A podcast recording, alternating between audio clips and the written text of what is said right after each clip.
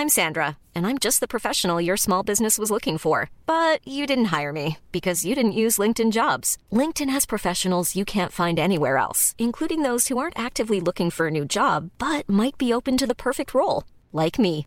In a given month, over 70% of LinkedIn users don't visit other leading job sites. So if you're not looking on LinkedIn, you'll miss out on great candidates like Sandra. Start hiring professionals like a professional. Post your free job on linkedin.com/people today.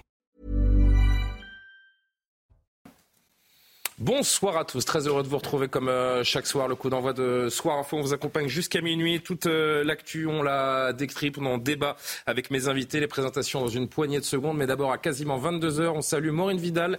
L'essentiel à retenir de ce 13 décembre 2023. Bonsoir Maureen.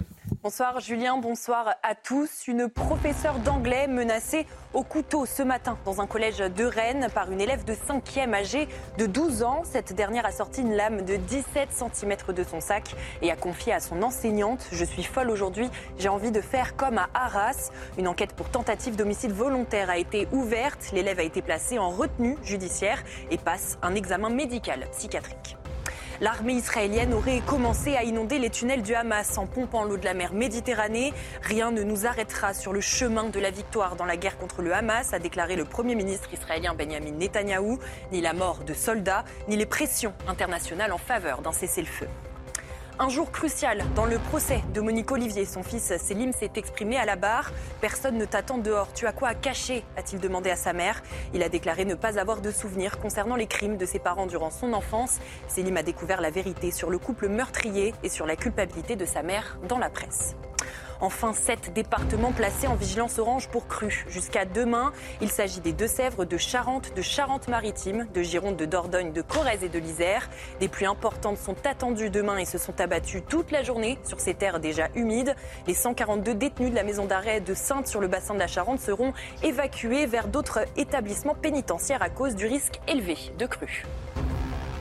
Merci beaucoup, cher Maureen. On vous retrouvera chaque demi-heure pour un, un point complet sur euh, l'actualité. Autour de la table ce soir, Gabrielle Cluzel, directrice de la rédaction de Boulevard Voltaire. Bonsoir, cher euh, Gabriel. Jean-Sébastien Ferjouet parmi nous, directeur d'Atlantico. Bonsoir, Jean-Sébastien. Merci d'être à l'heure pour euh, cette belle émission, comme à chaque fois d'ailleurs. Karima Brick est là également pour la rédaction. Merci beaucoup, Karima, d'être présente. Amaury Bocco pour les questions de police-justice. On va avoir une sacrée histoire avec vous, avec une, une agression dans une crèche de confession juive. On verra ça dans, dans la deuxième heure.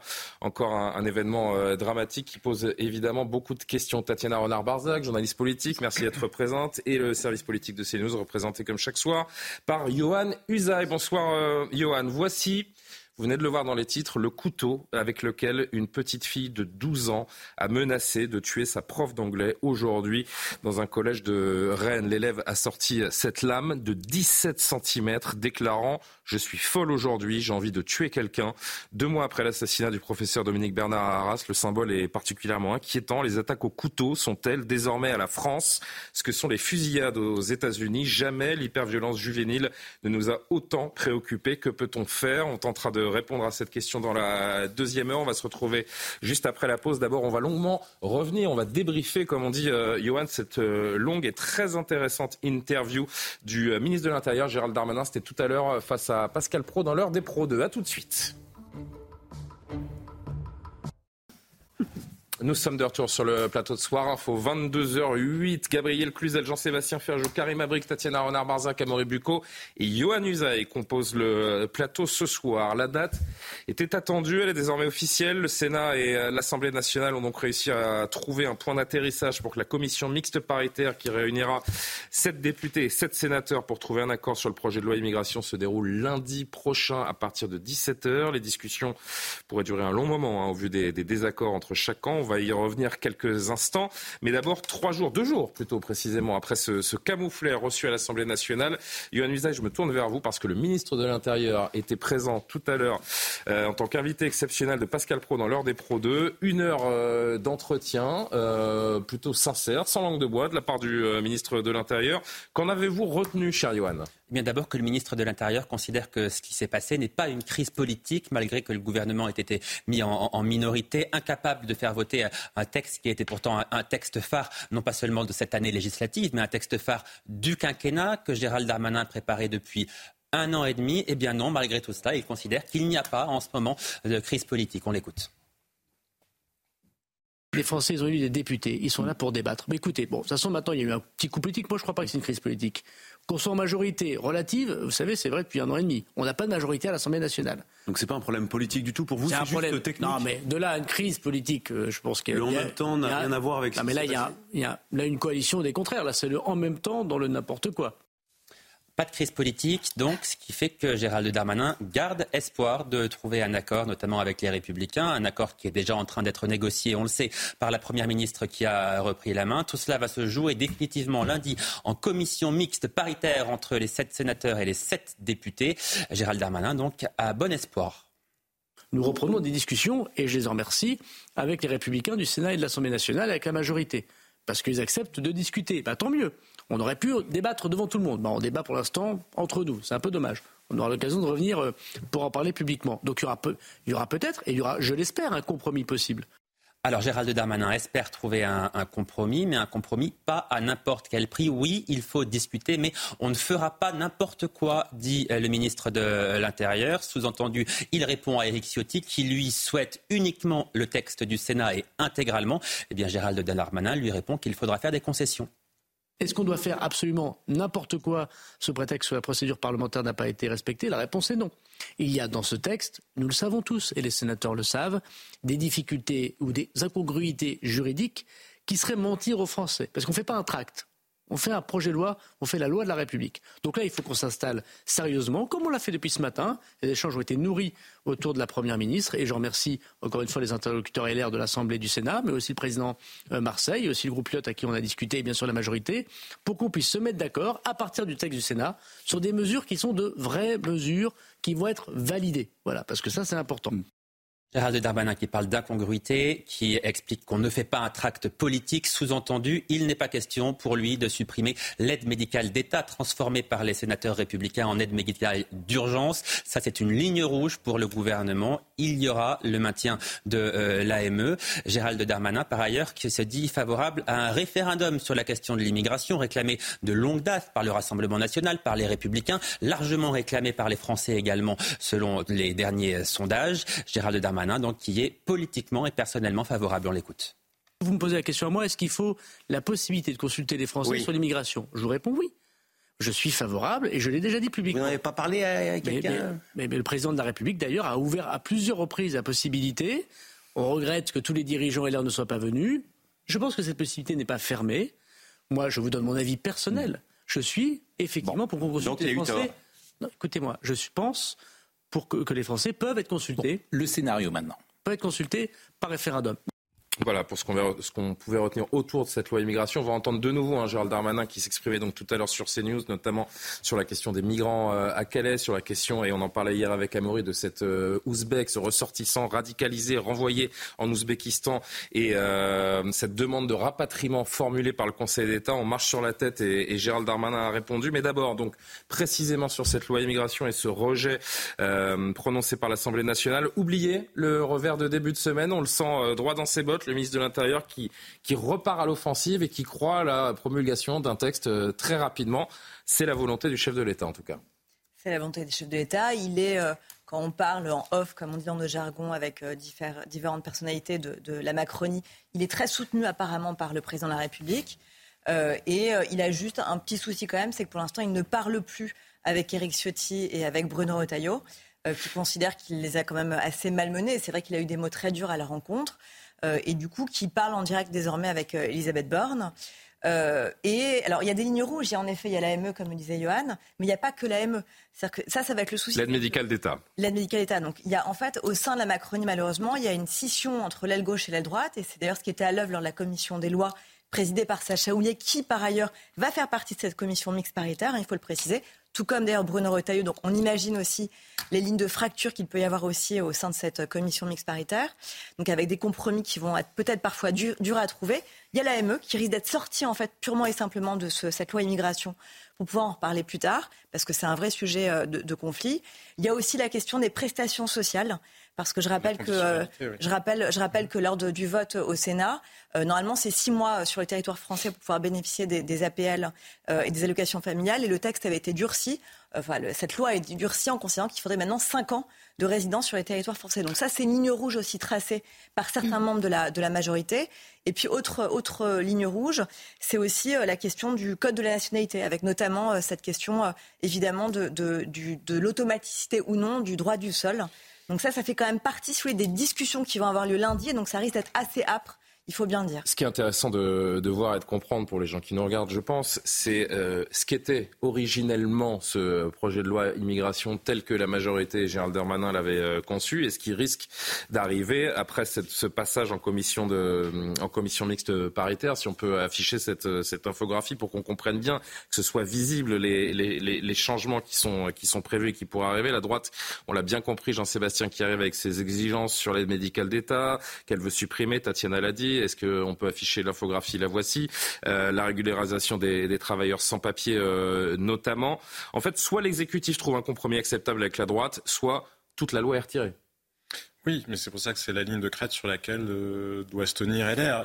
Le rapport de force est a priori un peu plus en leur faveur une fois que la motion de rejet a été, euh, a été euh, adoptée. En revanche, il ne faudrait peut-être pas vis-à-vis de l'opinion que les LR poussent jusqu'au point où le projet de loi soit totalement retiré. Parce que c'est une chose que de dire on a tiré Il peut encore finir aux oubliettes, hein, ce, ce projet de loi. Bien sûr. Ben, dans la mesure où le gouvernement a dit qu'il ne souhaitait pas euh, le faire adopter au 49.3 et qu'il n'y aurait pas d'ailleurs non plus de dissolution, en l'état, les choses peuvent encore changer. Il n'y a pas d'autre solution que soit il y a un accord au terme de la commission mixte paritaire et ensuite c'est revoté dans chaque assemblée sur le texte sur lequel il se serait mis d'accord, soit le texte est totalement rejeté. Mais ça, pour le coup, ça serait probablement beaucoup plus difficile à assumer par LR vis-à-vis enfin, de, de l'opinion, euh, de dire bah, à cause de nous, en quelque sorte, aucun progrès n'a été fait euh, sur euh, une espèce de, restriction finalement de l'immigration. Après qu'il renonce sur les trois points que soulevait euh, très justement Tatiana, ça m'étonnerait parce que pris dans l'autre sens, ils n'ont aucun, aucun intérêt à donner l'impression, alors même que le rapport de force leur est plutôt favorable, qu'ils renonceraient à tout, et y compris sur des choses extrêmement Enfin, qui peuvent avoir un impact financier qui est loin d'être symbolique, mais qui par ailleurs ont une résonance symbolique très forte. Gabriel un commentaire. Qu'avez-vous pensé déjà de la prestation du, euh, ministre de, de l'Intérieur Je suis fasciné par sa capacité à retourner la chaussette. Pas de crise politique, dit-il. Il n'y a hein. pas de crise politique. Il a un petit ton de d'école pour expliquer que c'est les autres qui ont vraiment fait n'importe quoi. Hein. C'était euh, euh, c'était vraiment incroyable ce qui s'est passé. Donc il va mettre un, peu remettre un peu d'ordre là-dedans. Donc c'est vrai que c'est assez stupéfiant. Je trouve ça assez fort, hein, cela dit. Mais reste à savoir si, si, si, les Français le le croient donc on a l'impression qu'il est, il est reparti, hein, droit dans ses bottes. Euh, moi, je crois que euh, c'est une situation délicate pour, pour euh, beaucoup de monde parce que les LR, ils jouent beaucoup aussi. C'est-à-dire que s'il donne l'impression que, in fine, après avoir fait ce grand coup de panache, c'est euh, une montagne qui accouche d'une souris et que euh, on a discuté de la couleur du papier peint, eh bien, évidemment, euh, ça sera pas, ça sera pas bon pour eux à l'issue parce que derrière, il y a le RN qui les talonne dans le dans l'électorat. Moi, je, vous demande simplement de regarder. Oui, oui, d'ailleurs, c'est exactement, mais qui les aiguillonne, je voulais dire. Euh, regardez simplement la différence de perception des Français qui répondent à des questions. Moi, je vois les sondages passer les uns derrière les autres, des questions extrêmement basique. Est-ce que vous voulez plus de migrants à 80% Non. Euh, et, je, peux vous dresser un tout. Bah, je peux vous en, je peux vous en proposer un autre qui fera avancer la conversation. Est-ce que vous êtes pour un référendum sur la loi immigration? Sondage CSA pour CNews aujourd'hui. Et les Français, comme Gérald Darmanin d'ailleurs sur notre plateau euh, ce soir, répondent oui à 66%. On va, on va l'afficher oui, enfin, Gérald Darmanin, il répond oui, mais pardon, mais déjà quel référendum? Et puis pour, que ne l'a-t-il fait avant? Pourquoi, pourquoi euh, si ce gouvernement a l'intention de faire un, un, un référendum référendum sur l'immigration, euh, pourquoi euh, a-t-on tergiversé? Nous a-t-on dit qu'on ne le ferait pas, que de toute façon ce n'était pas. possible? Voilà, que, que c'était pas possible parce que l'article 11, etc., etc. Donc c'est vrai que ça devient incompréhensible et je, vous demande de, considérer ces ratiocinations sur des chiures de mouches, pardon, hein, de parler vulgairement, euh, et, de mettre ça en balance avec ce qu'attendent réellement les Français, un plan Marshall de l'immigration qui n'arrive pas. Il dit quoi ce chiffre, Jean-Sébastien? Et carrément ensuite? Mais c'est un serpent de mer, je pense, et c'est bien là où je, vous le disais déjà euh, lundi soir. Il y a deux manières de regarder ce débat. Il y a le texte en lui-même, et après, il y a la logique politique qui consiste à expliquer que de toute façon, on peut voter toutes les lois du monde qu'on veut, rien ne changera parce que ça dépend globalement de la hiérarchie des normes et euh, des traités qu'a pu signer euh, la France. Et ce qui n'est pas strictement lié d'ailleurs à notre appartenance à l'Union européenne, c'est beaucoup plus complexe que ça. Mais la question du référendum, oui, les Français ont compris que ça ne bougerait pas beaucoup juste en votant des lois. Maintenant, je trouve que Gérard Darmanin est quand même un peu léger dans sa manière de répondre, parce qu'il fait la leçon au LR en disant nous ne sommes pas là pour, faire, pour écrire des, des tracts, c'est son expression, mmh. pour écrire la loi de la République. Et la, minute d'après, il propose un référendum, alors que juridiquement, vraisemblablement, ça n'est pas possible. Ah, il ne propose pas un référendum, il dit qu'il y est favorable. Mais euh, à la question de Pascal Pro, hein, il n'a pas de lui-même, il n'a pas pris l'initiative de dire qu'il était favorable à un référendum. Il faut dire les choses objectivement. Ce que je veux dire, c'est bah, les juristes disent qu'il y aurait des moyens d'y arriver. C'est pas vrai que c'est pas possible. mais le gouvernement. Il faut changer la constitution, si j'ai bien compris quand même. Il hein. faut quand même changer la constitution si vous voulez faire un bah, référendum sur l'immigration. D'aucuns disent qu'il faut faire un référendum pour permettre de changer la constitution et permettre le référendum.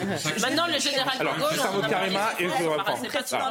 Là-dessus Il y a quand même une précision importante, c'est qu'il y a quand même un bouger, si j'ose dire, sur cette question du référendum, parce que souvenez-vous qu'Emmanuel Macron, justement, l'avait écarté d'un revers de main après les rencontres de Saint-Denis.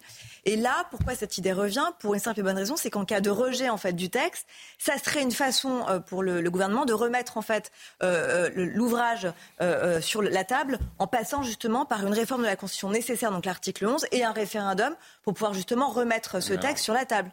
C'est ça en fait la réalité. Et puis les Français n'ont pas oublié juste une chose, c'est qu'Emmanuel Macron, euh, après les fameuses réunions de, de Saint-Denis avec les partis, avait fait euh, dans sa lettre de synthèse, avait dit qu'il allait étudier les demandes de référendum sur l'immigration. Et puis euh, non, et le temps a passé, et puis le poisson s'est noyé. Il, a refusé, il a refusé. Il d'abord, oui, mais il a d'abord approuvé. Ciotti n'est pas venu à la deuxième réunion. Il a d'abord approuvé. Carrément. Ben, ce mot aussi revient de référendum parce que ça illustre en ce moment qu'on est dans une situation de blocage. Et à ce moment-là, ben oui, on se met à parler de, référendum en se disant ben, peut-être qu'on pourrait se tourner éventuellement euh, vers le référendum pour euh, avoir l'avis euh, des citoyens, des, Français. Et moi, je, trouve sur le mot référendum, il va falloir peut-être qu'on commence à changer notre fameuse perception là-dessus. Hein. C'est vu. Ben, je, je, trouve qu'il y a une espèce de connotation négative. Il n'y a rien de plus beau qu'un référendum. C'est vous donner la voix aux citoyens, au peuple. Il n'y a rien de plus beau, il n'y a rien de plus démocratique. C'est juste que ça fait peur à ceux qui nous gouvernent, parce que, euh, quelle que soit la question, c'est souvent un référendum contre le pouvoir. Donc, oui, mais euh, c'est facile, à un moment donné, de toujours trouver des raisons. C'est-à-dire pour un référendum, vous avez parlé tout à l'heure, Jean-Sébastien, bon, la question des, du droit européen ou des ententes, si vous voulez, supranationales, euh, qui moi, je me demande ce veux bien, hein. tout ça. Non, mais ce que je veux dire, c'est qu'un référendum, ça peut être ça aussi. Mais non, mais c'est des questions assez précises. Ça peut être, est-ce qu'on va, êtes-vous en faveur, par exemple, de redéfinir l'entente Schengen, par exemple, de sortir de Schengen? Est-ce que vous voulez qu'on renégocie euh, certaines lois, euh, justement, en lien avec le, le, Conseil européen des droits de l'homme, par exemple? Est-ce que... Donc, il y a quand même des possibilités d'avoir trois quatre questions. vous êtes bien embêté. Hein. Si les Français disent euh, oui, nous voulons sortir de Schengen, eh ben, débrouillez-vous avec ça. Non, mais après, vous débrouillez. Mais ce que je veux dire, si vous voulez prendre le. le...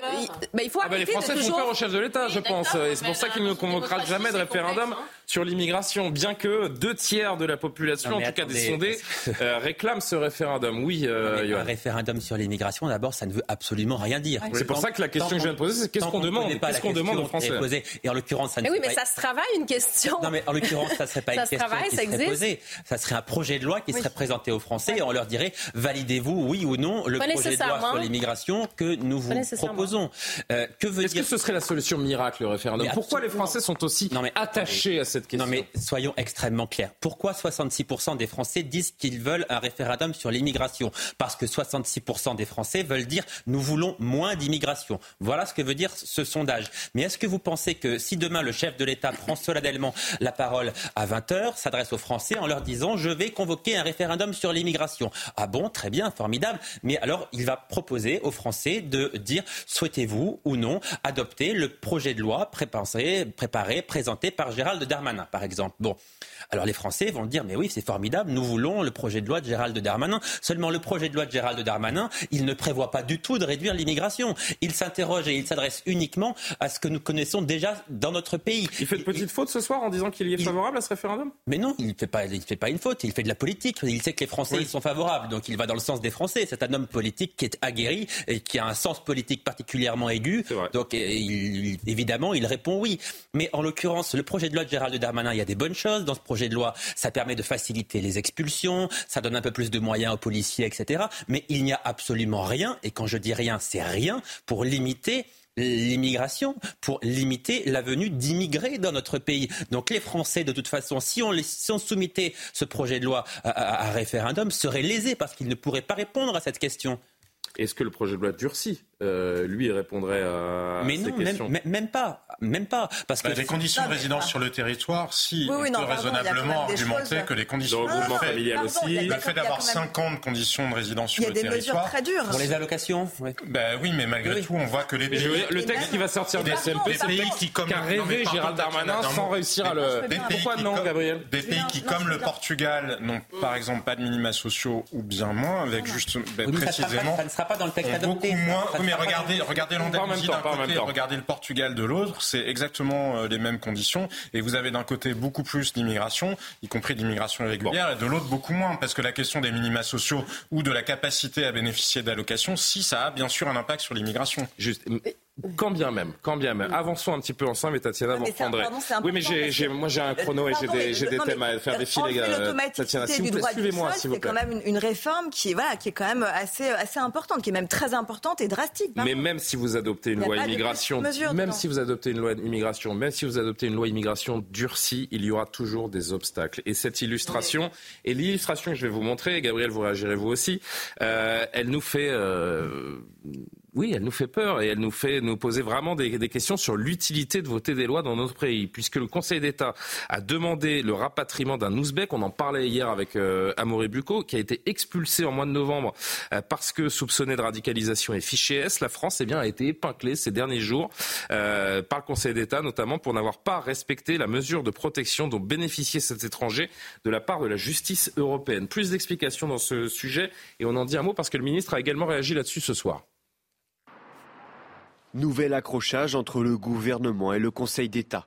La haute juridiction administrative demande à la France de faire revenir sur le territoire un Ouzbek expulsé dans son pays d'origine.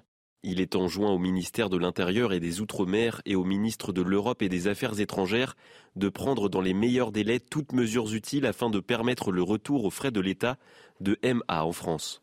MA est un homme de 39 ans, soupçonné de proximité avec la mouvance djihadiste. Son avocate a rappelé que son dossier pénal est vide, mais les renseignements français ont précisé qu'il est radicalisé et très dangereux.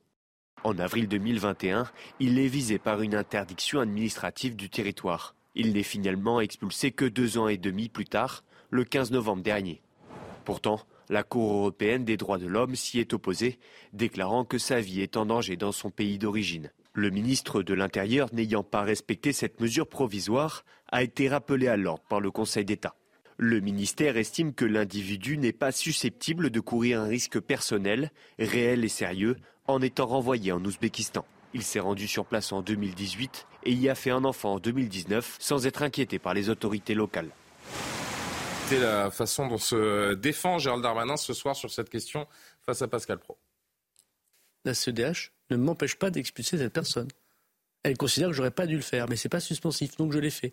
Comme je l'ai fait pour d'autres personnes. pas à ma question quand même. Non, mais moi je vous dis, la CEDH ne m'empêche pas de le faire. Oui, et en revanche, le conseil la différence, le conseil non, mais... non, mais Monsieur Pro, la différence. non, mais qu'est-ce qui se passe? Si on renégocie la CEDH, c'est des années, des années, des années. L'urgence, c'est maintenant. Donc j'ai le droit de protéger les Français, et j'ai pris cette décision, mon âme et conscience, de renvoyer dans son pays quelqu'un qui, certes, n'a pas de casier judiciaire, mais qui est radicalisé. Donc je le fais, et, qu'importe les décisions des uns et des autres. Qu'est-ce qu'il faut comprendre là, Gabriel? C'est-à-dire qu'il est, euh, le ministre de l'Intérieur est capable de passer outre euh, des instances supranationales dans ce cas-là, mais pourquoi on ne le fait pas à chaque fois dans ce cas-là On se demande d'ailleurs, hein, ça n'a pas été stupeur et tremblement, il n'y a pas une euh, nuée de sauterelles qui s'est abattue sur le pays, ça n'a pas été l'apocalypse. Bon, encore. Donc, euh, donc euh, oui, de fait, on se demande pourquoi on passe des heures à, à tergiverser sur, sur, sur le sujet. Alors, on a beaucoup parlé aussi du Conseil d'État. Hein, vous vous mais on dit toujours qu'on est pieds et poings liés par les différentes instances européennes. De, rien du tout, de rien du tout. il, y a une question, il y a une question évidemment de volonté. La France est d'autant moins liée par les instances européennes Elle l'est beaucoup moins, par exemple, que ne peut l'être l'Italie, puisque nous, nous, nous, nous, comment dire, nous sommes créditeurs, nous avons un compte créditeur pour le pour l'Europe, donc nous n'avons évidemment pas du tout les mêmes problèmes que certains pays, ce qui nous permet de taper du poing sur la table en, en, Europe. Le problème, c'est que là, c'est un peu l'arbre qui cache la forêt.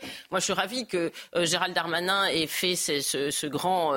Parce que ce qu'il nous dit, c'est que nous sommes sommés de le rapatrier, mais ce monsieur est toujours en Ouzbékistan, là où on se parle. Oui, oui, non, mais, puis, mais tout le raisonnement pardon, est complètement délirant. C'est-à-dire que euh, quand vous suivez, c'est parfaitement fou. C'est-à-dire qu'il vaut mieux que ce monsieur ne, soit pas en danger euh, dans son pays euh, et que des, ressortissants français soient, enfin, des, citoyens français, eux, puissent potentiellement l'être sur le leur. Enfin, c'est complètement fou. Je voudrais encore une fois revenir sur cette question du Conseil d'État, parce qu'on dit toujours, ah oui, mais il y a le Conseil d'État qui a validé cette décision. Pardon, mais le Conseil d'État, il est nommé par qui? Qui a décidé de nommer euh, Thierry euh, Thuot, par exemple, qui est un grand immigrationniste devant l'Éternel en février dernier? Euh, Eh ben, c'est le gouvernement. Donc, si vous voulez nous dire, bah écoutez, on est bloqué, bah oui, vous êtes bloqué par le gars que vous avez nommé, donc c'est un peu dommage. Mais, le, Conseil d'État répond à la CEDH aussi. Oui, oui, oui, très bien. C'est aussi, son rôle, mais c'est quand même intéressant. c'est important de voir. Moi, ce que je retiens ce soir, c'est que le ministre de l'Intérieur est capable de dire à la CEDH. Mais alors, pardon, je vais pas être grossier, mais il l'a déjà fait. Il bah oui, mais pourquoi est-ce que c'est pas le cas et pourquoi, pourquoi nous ne restons pas souverains on a, qu'il y a des On a déjà été condamnés. La, seule nouveauté là, c'est que le Conseil d'État cette fois, impose, intime l'ordre au gouvernement français, au ministère de l'Intérieur, de rapatrier aux frais du contribuable euh, cet ouzbek, cet ouzbek. Donc c'est ça qui est fou en fait. on va lui donner de l'argent. C'est ça qui pose une vraie question parce que c'est un individu qui, est très dangereux. On le rapatrie à nos frais. Ah et, on a quand même, si vous voulez, quelque chose qui a un problème, c'est qu'on a quand même des antécédents avec notamment euh, le tueur de Samuel Paty ou avec le tueur de Dominique euh, Bernard. On a quand même des, un Tchétchène ou un, un ah bah c'est la même, c'est exactement, la même chose. Hein. C'est la même histoire. Donc ça veut dire qu'on ne peut pas donc prendre en compte la souveraineté d'une part nationale et deuxièmement l'intérêt général des Français qui est de ne pas avoir quelqu'un d'extrêmement dangereux et radicalisé et potentiellement donc qui peut faire un attentat sur notre sol français. 22 dernière, dernière chose très rapidement, si je peux deux secondes. Euh, euh c'est vrai que ça pose une vraie question. On est quand même là à quelques mois des européennes. Et c'est vrai que ça pose, je comprends que les téléspectateurs puissent être un peu euh, euh perdus face à ah cette actualité, parce que c'est vrai que ça pose une question. C'est-à-dire que si on se retrouve obligé de faire revenir chez nous, il y a quand même une chose, c'est pour traitement inhumain et dégradant qu'on ne peut pas normalement l'expulser. Il se trouve que cette, euh, cet homme... Il est rentré chez lui en 2019, il a fait un enfant. Et donc c'est ce qu'explique Gérard Damanin ce soir, c'est que cette loi immigration va permettre justement... va justement permettre, et ça c'est un changement notable, quand on peut justement prouver que cette personne n'est pas en danger dans son pays, ce qui est apparemment le cas, on pourra l'expulser et ne pas être contraint par la CEDH. On est un petit peu en retard, je suis désolé, on reprend la discussion juste après le rappel de l'actualité. Maureen Vidal.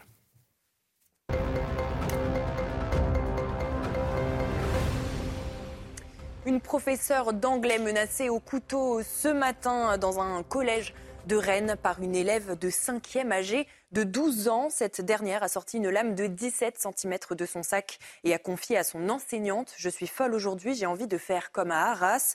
Une enquête pour tentative d'homicide volontaire a été ouverte. L'élève a été placé en retenue judiciaire et passe un examen médical psychiatrique. Écoutez le procureur Philippe Astruc. Elle a ajouté, selon ce que nous dit le professeur, qu'elle euh, avait une arme et a demandé au professeur si elle souhaitait qu'elle la lui montre. À ce moment-là, l'élève a sorti de son cartable un couteau imposant dont voici la photographie. Je vous précise que euh, la dimension de la lame est de 17 cm. Voilà. Donc l'élève a euh, donc sorti de son sac de son cartable euh, ce couteau. Et à ce moment-là, d'autres élèves se sont rendus compte, je dirais, de la situation.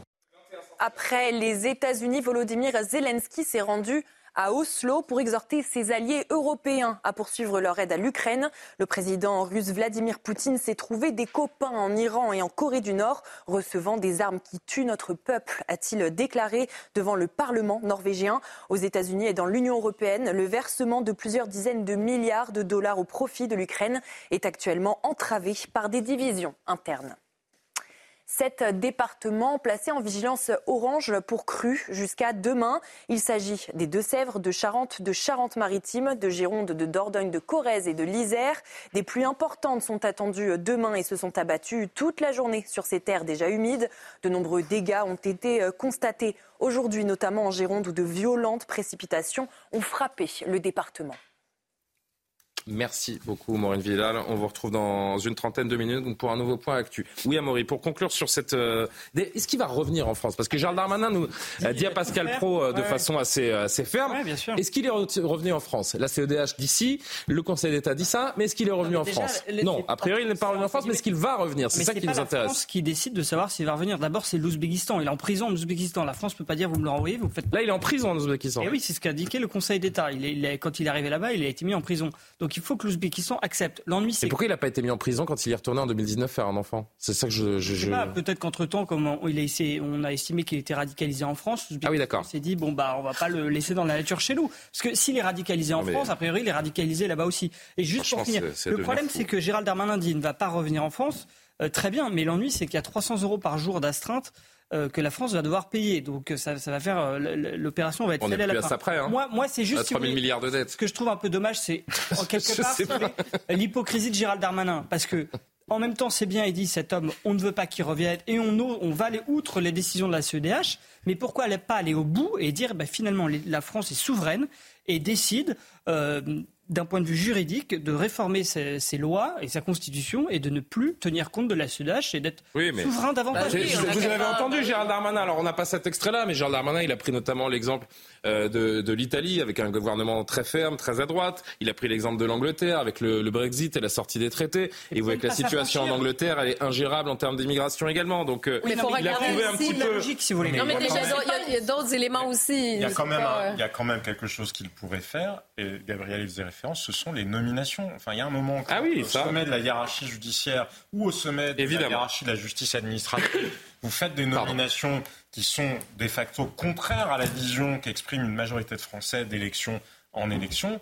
Mais moi, je ne comprends pas la rationalité qu'il y a à appartenir à un gouvernement qui, euh, de la main droite, euh, bah veut avoir l'air ferme et qui, de la main gauche, euh, développe une idéologie totalement différente. Mais en même temps, est mort il y a 48 heures. Peut-être qu'on va avoir une, une nouvelle ère qui va s'ouvrir jusqu'en 2027. Il n'est pas mort dans les faits et c'est toute la limite du macronisme et du débauchage individuel parce que s'il y avait des vrais accords politiques et que Gérald Darmanin n'avait pas juste été débauché, lui, en tant que personne, mais qu'il était venu avec un groupe de députés ou qu'il avait négocié un accord et un contenu politique, ben nous n'en serions pas là. Mais c'est bien. Dernière illustration. Et quand même profondément toxique en termes de, démocratie. Dernière illustration de la situation sur le front de l'immigration et d'à quel point, euh, oui, il y a une urgence à, légiférer ou en tout cas à changer de, dogme sur euh, la question. À Calais, la situation ne fait qu'empirer. La maire Natacha Bouchard lance un appel à l'aide ces derniers jours.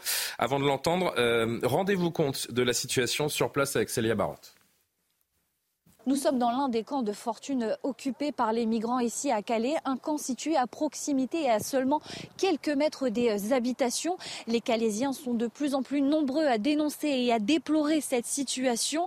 Les riverains sont agacés par le balai incessant des migrants sous leurs fenêtres. Ils sont agacés euh, également par euh, les violences nocturnes ou encore par l'accumulation euh, des déchets dans la nature. Ils se sentent abandonnés par l'État et très peu de riverains misent sur la venue de Gérald Darmanin pour faire changer les choses.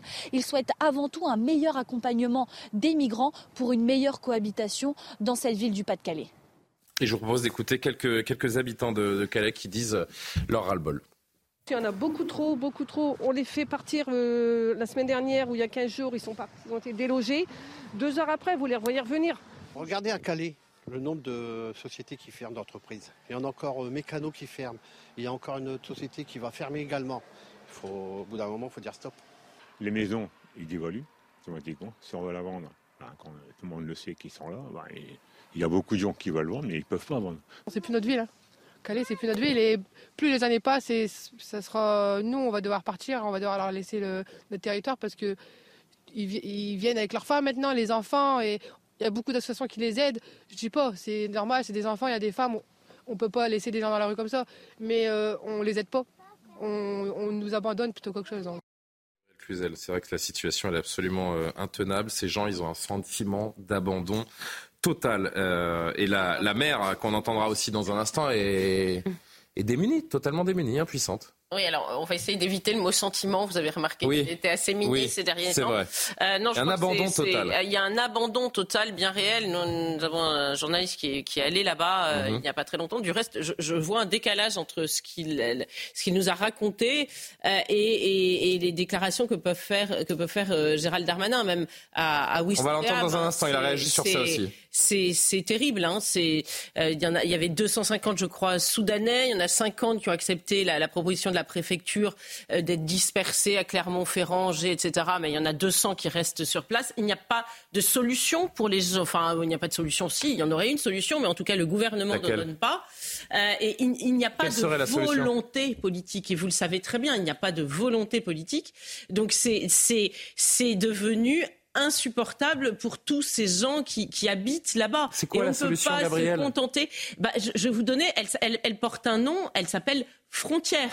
C'est-à-dire qu'il faut envoyer. Moi, j'ai remarqué quelque chose. Mais dans vous voulez faire quoi On met des murs Pardon. Ah ben, je sais pas. On met ce qu'on veut. Vous, vous, vous faites ce que vous voulez, mais vous faites des frontières. C'est pas un gros mot. C'est, c'est. Euh, j'ai remarqué que cette loi immigration, c'était le le, le, le mistigris, c'était le, le, le, mot qu'il fallait pas prononcer, le mot frontière. À quoi sert d'essayer de faire partir des gens par la fenêtre si vous laissez la porte ouverte? Ça n'a rigoureusement aucun sens. Là, ces gens-là sont dans une détresse absolue ils sont la tête de pont, mais ils ne sont, Je ne reconnais plus la ville de Calais. C'est terrible d'entendre ça. Ils ne reconnaissent plus leur ville et ils ont envie de partir. Pour, pour rebondir sur ce que dit Gabriel, c'est intéressant. Elle parle de la frontière. En fait, ce qui est compliqué, c'est que ces gens sont rentrés en France ils veulent en ressortir.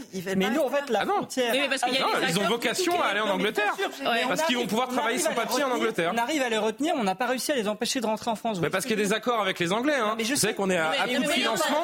À coup de financement, nous sommes devenus ces derniers mois un peu les gardes-côtes des Anglais. Hein. Pour les sorties, on arrive à fermer les frontières pour les sorties, mais mm. pas pour les entrées. Gérald Darmanin. Mm. Gérald Darmanin, tout à l'heure face à Pascal Pro sur cette question calaisienne. Constatons ensemble que la sortie de la CEDH, la sortie de l'Europe, ça n'a pas donné grand-chose avec nos amis britanniques. La démagogie euh, qui a mené au Brexit n'a jamais donné autant de migrants qui sont allés en Angleterre. Donc il faut aussi se dire pour le discours français, les Yaka Faucon, les Frexit, les sorties de tout, ça ne mène à rien, sauf à ce qu'on voit. Deuxièmement, qu'est-ce qui se passe Quand on interpelle des personnes, quand on interpelle des passeurs, aujourd'hui, vous savez, c'est un délit, moins de 50 prisons. Donc ils font quelques mois, les passeurs, et ils gagnent beaucoup d'argent, 15 000, 20 000, 30 000 euros en argent liquide. C'est un trafic, qui nourrit d'autres trafics d'ailleurs. Dans le projet de loi que nous proposons, c'est plus un délit, c'est un crime. 15 et 20 ans de prison.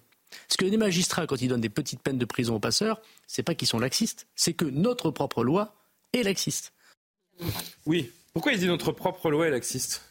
Non, mais déjà, il y a quelque chose de faux, c'est le Royaume-Uni n'est pas sorti de la CEDH. Je vais, je vais même aller plus loin. C'est dommage pour le ministre de l'Intérieur de commettre des erreurs. À l'heure actuelle, il y a un débat justement au Parlement britannique qui vient d'adopter un texte euh, extrêmement euh, euh, controversé parce qu'en fait, ils considèrent que le Rwanda est un pays sûr, donc ils peuvent maintenant faire partir les migrants au Rwanda. Mais surtout, il y a un vrai débat pour justement sortir de la CEDH pour ne pas avoir à respecter justement ce mmh. fameux article de traitement inhumain et dégradant qui permettrait donc de pouvoir expulser les migrants sans, sans cette contrainte-là. Donc ça, c'est en effet, oui, Non, mais là, il y a une présentation des choses qui est effectivement parfaitement fausse.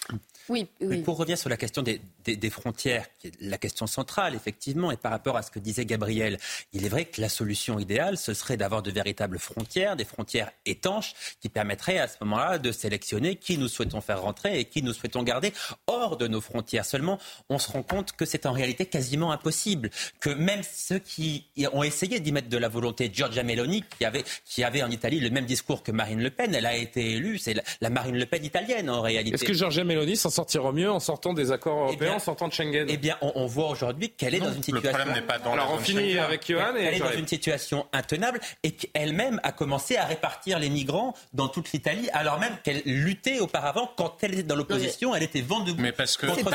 Attendez, s'il vous plaît. Mais on, se rend compte également que euh, certains responsables politiques, notamment Nicolas Sarkozy, euh, maintenant dit de manière très claire, il ne croit plus à la solution des frontières. Il dit jamais nous ne pourrons maîtriser nos frontières parce qu'il y a de plus en plus de migrants qui vont euh, arriver parce que nous sommes face à une façade maritime. Ça sert à rien de faire des lois. Il y a une fatalité, c'est comme ça. Il y a un changement démographique qui est en train de s'opérer et, nous n'y pouvons rien. Nous n'y pouvons rien.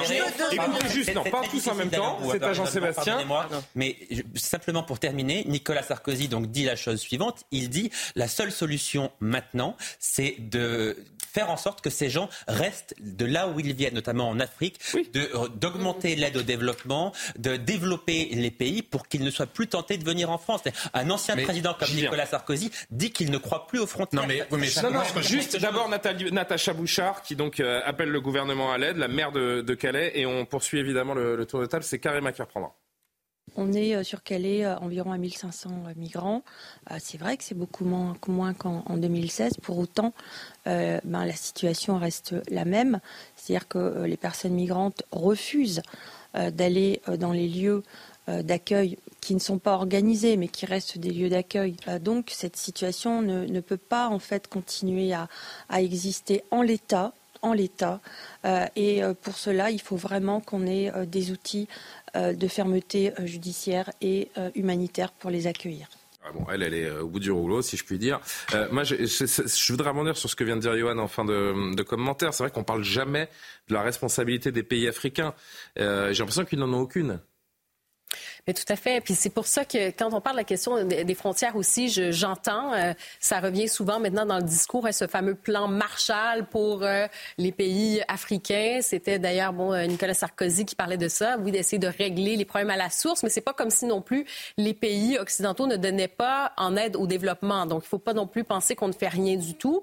Évidemment, les conflits armés, éventuellement, on parle de, de, de cette, ces changements, si vous voulez, climatiques, tout ça, qui crée une pression. Mais quand même, je pense qu'on peut se dire quand même qu'il y a des choses à faire. Et c'est pas vrai. On va regarder les prochaines mesures qui vont se passer euh, au Royaume-Uni parce que c'est facile après de dire oui, il y a eu le Brexit. Il faut pas tout mélanger non plus parce que oui, il y a encore un pouvoir d'attraction. mais les euh, Britanniques sont dans une situation encore plus dégradée que l'autre en termes d'immigration illégale. et, en termes d'expulsion aussi. Gérald Darmanin l'a dit tout à l'heure. Hein. Là où on est à 20 000, ils sont à 4 000 par an. On dit je vais fermer le paragraphe, je vais continuer? C'est-à-dire qu'il y a encore l'attractivité de ces pays pour, premièrement, travailler. C'est quand même facile, même si vous n'avez pas de titre de séjour. Il n'y a pas de papier pas... Exactement. en Angleterre Donc peut-être que s'ils commençaient à changer certaines ah procédures là-dessus, c'est facile de dire Brexit, Brexit. C'est le modèle libéral, c'est encore autre chose. Non, mais je suis désolée, mais c'est, je veux dire, c'est important. On peut pas commencer à faire euh, cause à effet, puis pas, pas nommer aussi les causes du problème. Donc il y a ça ici, et je pense c'est euh, tout bête comme ça, hein,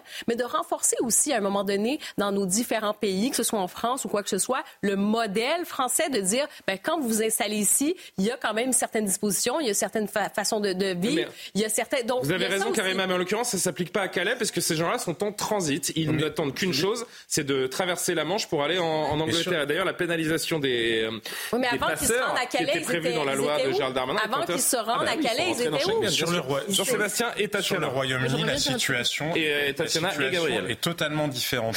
Le Brexit a fait que les immigrés qui étaient présents au Royaume-Uni et qui venaient de, notamment d'Europe de l'Est, il y avait plusieurs millions de Polonais, de, gens issus des États baltes, ils sont pour, pour, beaucoup repartis. Et ce sont d'autres immigrés qui viennent parce que l'économie, et c'est ce que soulignait euh, Karima, l'économie les intègre. Donc de toute façon, leur pouvoir d'attractivité, ils l'ont gardé. Après, sur Gérald Darmanin lui-même, quand il dit qu'il faudrait criminaliser les passeurs, mais la loi Collomb, donc la loi de Gérard Collomb, l'avait refusé.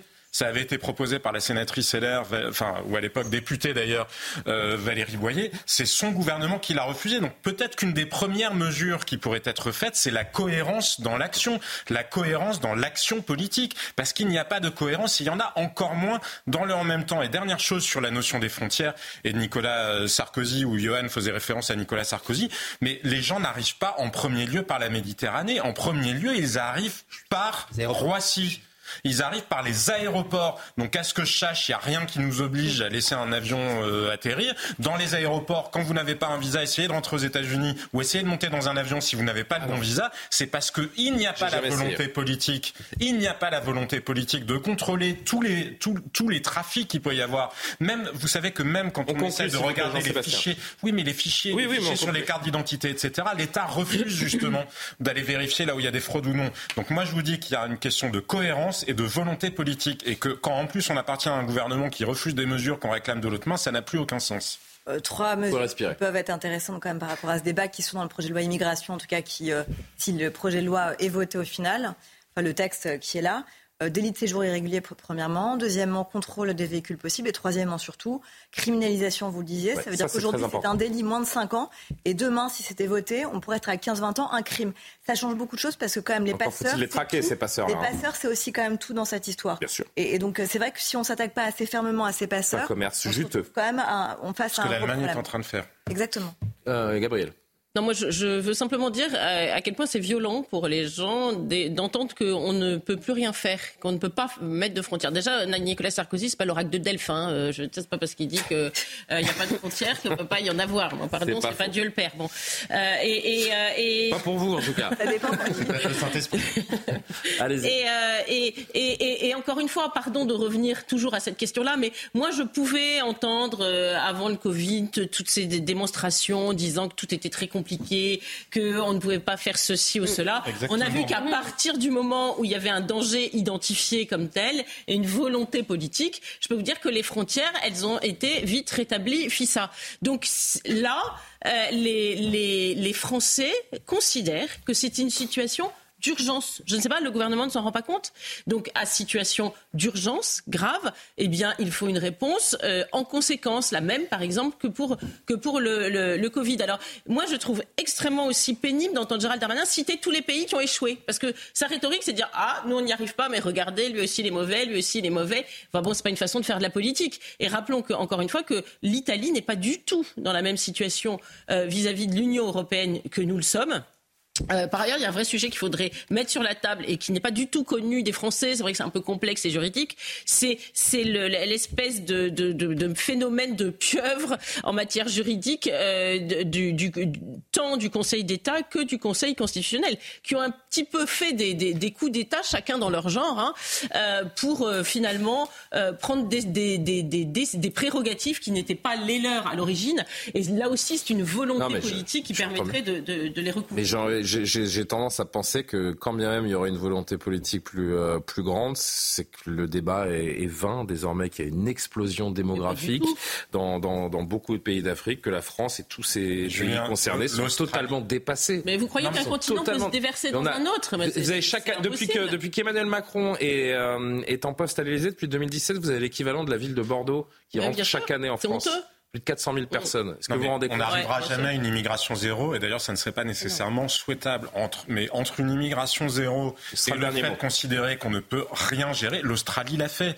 L'Australie l'a fait. Le détroit qu'il y a entre l'Indonésie et l'Australie n'est pas spécialement plus difficile à traverser que euh, ne l'est la Méditerranée.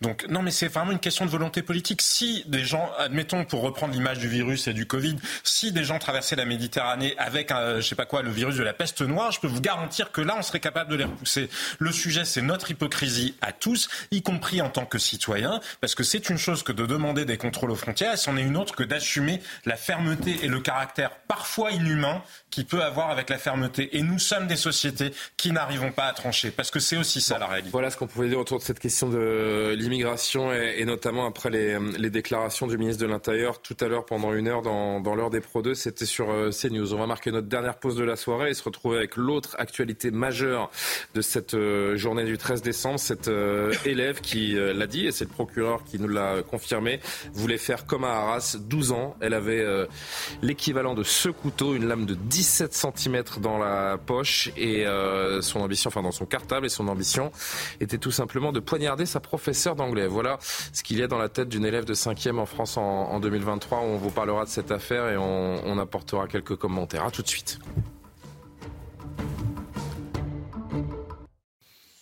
Il est presque 23h. Merci de nous rejoindre en direct sur euh, CNews. La suite de Soir Info, c'est d'abord le rappel de l'essentiel de l'actualité. Maureen Vidal.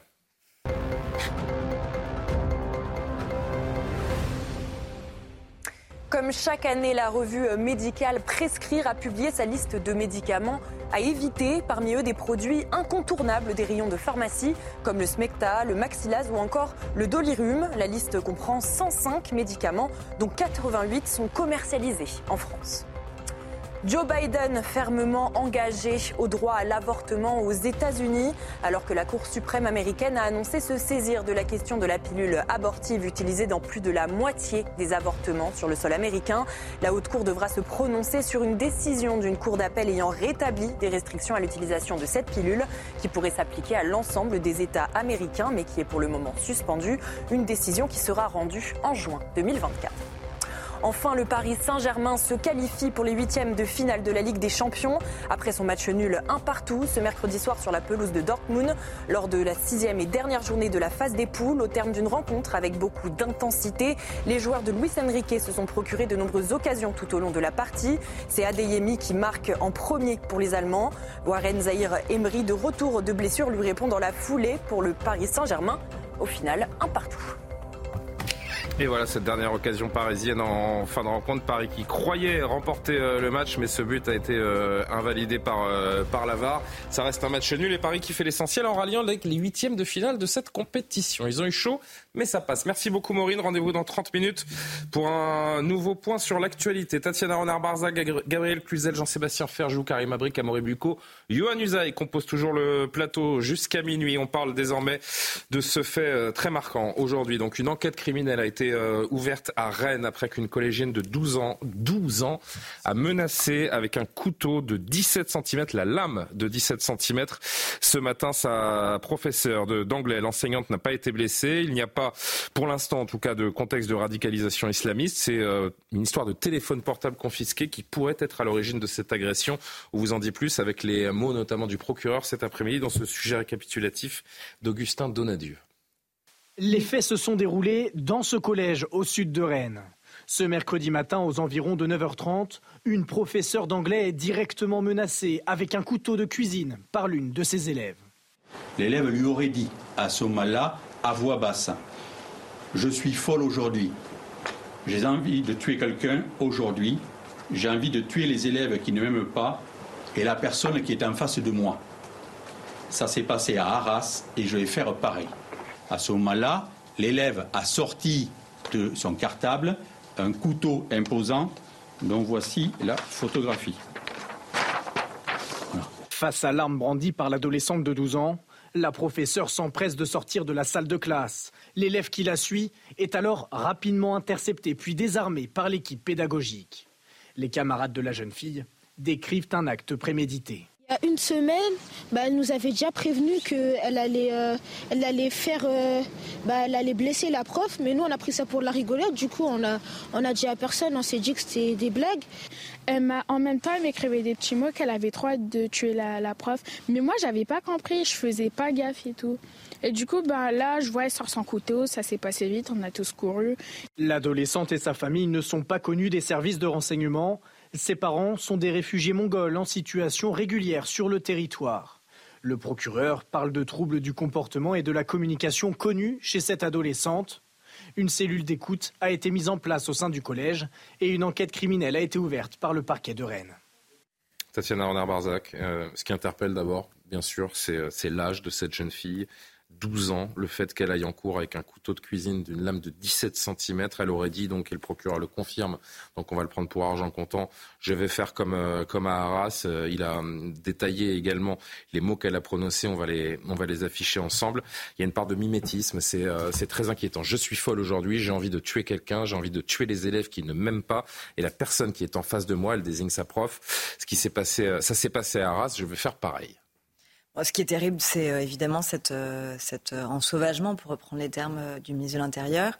C'est l'âge, 12 hein, ans quand même. Enfin, là, on est quand même sur des, des, enfants, enfin quelqu'un d'extrêmement jeune, 12 ans quand même, qui veut tuer son professeur. Pré-ado, c'est même pas une ado à 12 ans. Bien sûr, dans, une, dans une classe, enfin, quand même tout ce que ça représente symboliquement d'autorité, de respect, etc.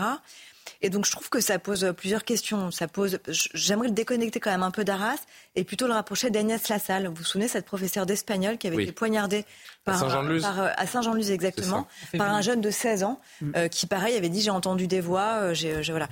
Et, et, et je, trouve, si vous voulez, là qu'il y a un, un vrai problème parce qu'en fait, ce qui est fou, c'est que cette jeune enfant avait quand même été déscolarisée pour des problèmes justement apparemment euh, psychotiques, rescolarisé à la rentrée dans cet établissement, sans que personne dans cet établissement ne soit au courant, aucun enseignant ne soit au courant de cela. Et je trouve que ça pose une vraie question de faille. pour la protection en fait du personnel enseignant, parce que il me semble que si cette professeure avait su que cet élève avait des problèmes importants psychologiques et avait ce parcours-là, peut-être qu'elle n'aurait pas eu la même réaction, peut-être qu'elle aurait pris plus de précautions. Même chose pour Agnès Lassalle, euh, soit dit en passant. Et donc ça pose cette première question d'abord sur, certes, il y a un secret médical, mais de l'autre côté, est-ce qu'il n'y a pas une question aussi de protection des enseignants? Et est-ce qu'il n'y a pas justement et des, autres élèves. Et, des autres élèves, bien évidemment, et du personnel enseignant. Donc est-ce qu'il n'y a pas un modus vivendi à trouver? Première chose. Deuxièmement, ça met quand même en lumière, malheureusement, l'état de la médecine scolaire euh, qui est absolument euh, euh, terrible, des psys et, des infirmiers, enfin la psychiatrie et de la hein, pédopsychiatrie. on en parle ou pas de cette crise absolument abominable Enfin, ça, c'est quand même terrifiant. Et, puis, et puis de façon, de façon plus générale, la question de l'autorité, évidemment. C'est-à-dire que là, c'est quand même, si vous voulez, un exemple où voilà, aujourd'hui, euh, quelqu'un qui est censé représenter l'autorité de façon assez suprême, euh, voilà, on sort un couteau, on a envie de, on a envie de tuer sa prof, j'ai envie aujourd'hui de tuer quelqu'un qui est face à moi. On parle d'une petite fille. Pour un téléphone portable. On parle d'une. Alors ça, c'est la thèse. Euh, pour l'instant, vous, avez entendu le procureur, hein, il en parle, mais il n'en fait pas le. il n'en fait pas le, cœur du problème, même si cette, cette elle thèse déjà est. transporté un couteau avant, donc on ne sait pas si c'est vraiment correct. Mais dans son établissement précédent. Non, mais bien sûr, mais elle avait. Et les, et les, les, personnels du nouvel établissement, et Tatiana vient de le dire, n'avaient aucune connaissance du passif va quand même préciser, c'est ce que le procureur de la République a précisé, que c'est une famille mongole athée. Il faut quand même. Oui, oui, oui. mais je l'ai dit dans la présentation, le, contexte de radicalisation islamiste n'est pas du tout euh, n'est pas du tout retenu. Et d'ailleurs, le parquet national antiterroriste ne s'est pas saisi de cette affaire. On est. Elle a quand même dit qu'elle voulait faire comme à Arras. Hein. Oui, mais elle a 12 ans. qu'il y a une petite connotation euh, islamiste à Arras. Je, ne suis pas hein sûr qu'elle soit qu'elle soit endoctrinée euh, par la thèse islamiste. Oui, oui, non, mais elle a. Elle a certainement beaucoup regardé les réseaux sociaux, beaucoup entendu parler de ce qui s'est passé à Arras. Maintenant, est-ce que ça en fait d'elle une islamiste en puissance J'en sais rien. En tout cas, c'est un cas dramatique. C'est elle-même, personne n'a inventé. C'est elle-même qui a, qui a fait référence. On est... Euh, moi, j'avais envie de vous dire, Gabriel. Moi, j'ai un fils de, de 12 ans. Voilà. Et je, vais vous dire, franchement. Euh, euh, il y a les professeurs qui sont en danger, mais il y a aussi les élèves. Qui a envie que ces enfants soient scolarisés avec euh, euh, ces, ces, ces personnes-là qui, qui, que, Mais que va-t-on en faire? Vous voyez, on, c'est quand même assez dramatique. On nous a prôné le, le, le, vivre ensemble pendant des années, mais ça va être le mourir ensemble, vous voyez, ou le survivre ensemble tant qu'on mmh. peut pour être optimiste. Donc c'est c'est c'est quand même extrêmement inquiétant. Moi, je veux bien qu'on évacue la question d'Arras. Je remarque quand même, euh, si vous me permettez, que euh, ces mots Arras, de faire comme Arras, je vais faire comme Arras, ou je vais faire une Samuel Paty, loin de de, de déclencher l'horreur et des, de de la part des élèves, eh bien, il y a une forme de d'émulation mimétique Mhm. Voilà, c'est devenu une expression. Donc, euh, c'est, on, pourrait quand même s'y attarder. Euh, c'est pas rien. Mais, oui, mais juste pour Julien, si je peux me permettre, je suis d'accord avec vous, il y a un mimétisme, mais je pense qu'effectivement, comme disait Julien, échappe à l'aspect radicalisation. Cette jeune femme, effectivement, il n'y a pas de milieu radicalisé a priori dans sa famille, elle n'a pas à parler de Dieu. Euh, et entre guillemets, si ça s'était passé juste après ce qui s'est passé effectivement à Saint-Jean-de-Luz avec cette professeure tuée en février dernier par un coup de couteau par un élève qui n'était pas musulman, il aurait peut-être dit je veux faire comme l'autre. Je pense qu'il y a effectivement, ce, si vous voulez, la radicalisation islamiste, cette façon de, de, menacer les professeurs, de vouloir les poignarder, crée du mimétisme qui n'est pas forcément islamiste en lui-même. Comme surtout... les alertes à la bombe, si vous voulez. Il y a un mimétisme et il y a des alertes à la bombe dans toutes les écoles. À la fois, ce qu'on retient surtout, c'est qu'à la fois, on est extrêmement choqué du fait qu'une une enfant de, de, 12 ans se promène avec un, un, couteau de cette taille dans son cartable et aille jusqu'à menacer physiquement sa, sa prof. Et en même temps, on est de moins en moins surpris parce que euh, des affaires euh, hyper violentes impliquant des, mineurs ou des, euh, ados, eh bien, on, en a de plus en plus, malheureusement. Oui, vraiment malheureusement, mais quand même. On va évidemment, il y, a toute la question de, la piste psychiatrique, évidemment, qui va être élucidée. On verra avec la suite de l'enquête. Mais je veux revenir à cette figure quand même du couteau. Parce que, pardonnez-moi, mais d'avoir une image mentale du. C'est la première fois que je vois un procureur montrer comme ça l'image d'une arme. Hein. Oui, je, et jamais vu C'est bien d'ailleurs. Pour, ouais, ouais, pour un enfant de 12 ans, euh, bon, admettons, si jamais on parle vraiment de, de bons problèmes euh, comportement et tout ça, c'est une chose, mais quand même que vous intégrez cette image mentale du couteau, que vous puissiez euh, fomenter un plan qui implique donc une arme comme ça, un couteau, moi, ça me dit aussi de cette violence d'ambiance, si vous voulez. On a parlé parfois de, djihadisme, d'atmosphère. On n'est pas là-dedans, mais on est dans la violence d'atmosphère aussi. Et quand on pense aux attaques au couteau en France aujourd'hui, plus largement, manifestement, euh, quand on, voit que c'est une alternative disponible, malheureusement, dans l'esprit de certaines personnes, oui, troublées psychologiquement, psychiatriquement. D'autres, ça va être une possibilité pour des personnes qui sont radicalisées. Mais quand vous parlez d'aujourd'hui d'à peu près 120 euh, bon, on a fait le calcul. Hein, il y avait des chiffres en 2017. C'était 44 000. Euh, 120 euh, attaques au couteau par jour en France. Les chiffres datent de 2017. Donc, euh, on peut imaginer en 6 ans comment les chiffres évolué. Donc, plus de 44 000 attaques au couteau donc en France et 120, effectivement, si on fait le calcul, ça, ça revenait à peu près à 120 par jour. Donc, moi, c'est ça aussi qui m'interpelle. Et il y a quand même quelque chose d'extrêmement dramatique de penser qu'un enfant de 12 ans, même si on a vu bon, le, parcours, euh, comme je le disais, le psychologique, psychiatrique, on verra avec l'enquête, il faut toujours être prudent, mais il y a quand même cette image mentale qui imprime, il y a cet aspect de mimétisme qui est très, très inquiétant et il faudra se questionner sur les failles dans le suivi euh, de cet enfant, effectivement. Si suivi il y a eu. Mhm. Euh, écoutez Gérald Darmanin, encore une fois, qui était présent tout à l'heure dans, l'heure des pros à 20h et qui, là encore, a apporté son, son commentaire sur cette affaire. J'ai déjà évoqué plusieurs fois, y compris sur notre plateau, le fait que la société était de plus en plus violente et que, indépendamment des sociétés de plus en plus violentes, j'avais moi-même utilisé euh, il y a trois ans et demi le mot d'ensauvagement qui m'avait été reproché, mais les gens reprennent beaucoup. Je constate le rajeunissement des auteurs des violences, mais aussi des victimes, il faut aussi le dire. Les victimes euh, des violences sont de plus en plus jeunes, on l'a vu avec le jeune Thomas, et les auteurs des violences sont de plus en plus jeunes, y compris des menaces terroristes. Ce n'est pas le cas manifestement ici, mais évidemment, ça aurait pu être dramatique. Elle a 12 ans, euh, moi, je voudrais euh, évoquer aussi le fait que sa famille, à notre connaissance, euh, n'est pas dans l'islam radical. Elle est sur le territoire de la République. C'est une famille qui viendrait de, Mongolie, hein, qui a l'air cette famille sans poser aucun problème. Elle n'est pas connue des services de police, de justice. Donc c'est vraiment une violence ordinaire contre un professeur à 12 ans, prendre un couteau et, manifestement être très motivé parce que je comprends. J'avoue que euh, nous avons regardé tous ensemble euh, la conférence de presse de Monsieur le procureur de la République, qu'elle courait avec son couteau pour aller. Euh, elle n'a pas été trouvée comme ça. Elle allait passer à l'acte. Voilà. Il n'y a plus de sanctuaire aujourd'hui, en fait.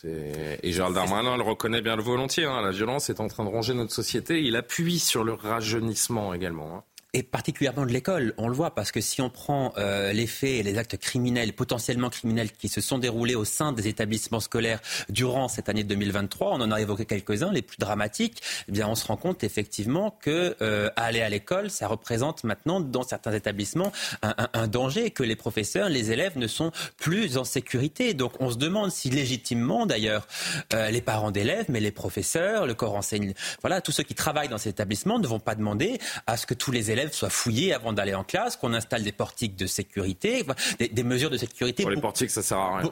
franchement, aujourd'hui, vous avez des couteaux, vous avez des couteaux en céramique qui seront pas détectés et le et le résultat sera, sera le même. Hein. Oui, mais le, le, problème, c'est que si ça continue comme ça, enfin, vous avez des professeurs qui ne voudront plus enseigner, ah qui, vont qui, vont exercer leur droit de retrait parce que euh, vous, vous imaginez bien. Il y a déjà une chute drastique des vocations depuis. Oui, naturellement. mais, mais ça rajoute une raison de plus pour ne pas vouloir être euh, professeur ou entrer dans l'éducation nationale. Il y, a des métiers qu'on savait dangereux, où on savait qu'on était exposé, etc. Mais professeur, bon, jusqu'à il y a quelques années, c'était quand même pas un métier considéré comme étant un métier à risque. Aujourd'hui, au-delà des attaques au couteau, euh, vous avez le manque de respect qui est le niveau le, plus bas, mais vous avez des, agressions qui sont quotidiennes, des insultes, des menaces, etc. Donc, enseignant, aujourd'hui, c'est devenu un métier à risque. Qui ont peur, qui se censurent, qui, euh, qui ont peur violence chose pour y remédier. D'ailleurs, on peut, en parenthèse, on peut, on peut en profiter pour saluer le comportement de, de cette prof, de tout l'environnement euh, des, professionnels de l'éducation nationale, la, prof d'espagnol qui a attrapé cette prof pour la mettre en sécurité, l'enfermer dans sa classe.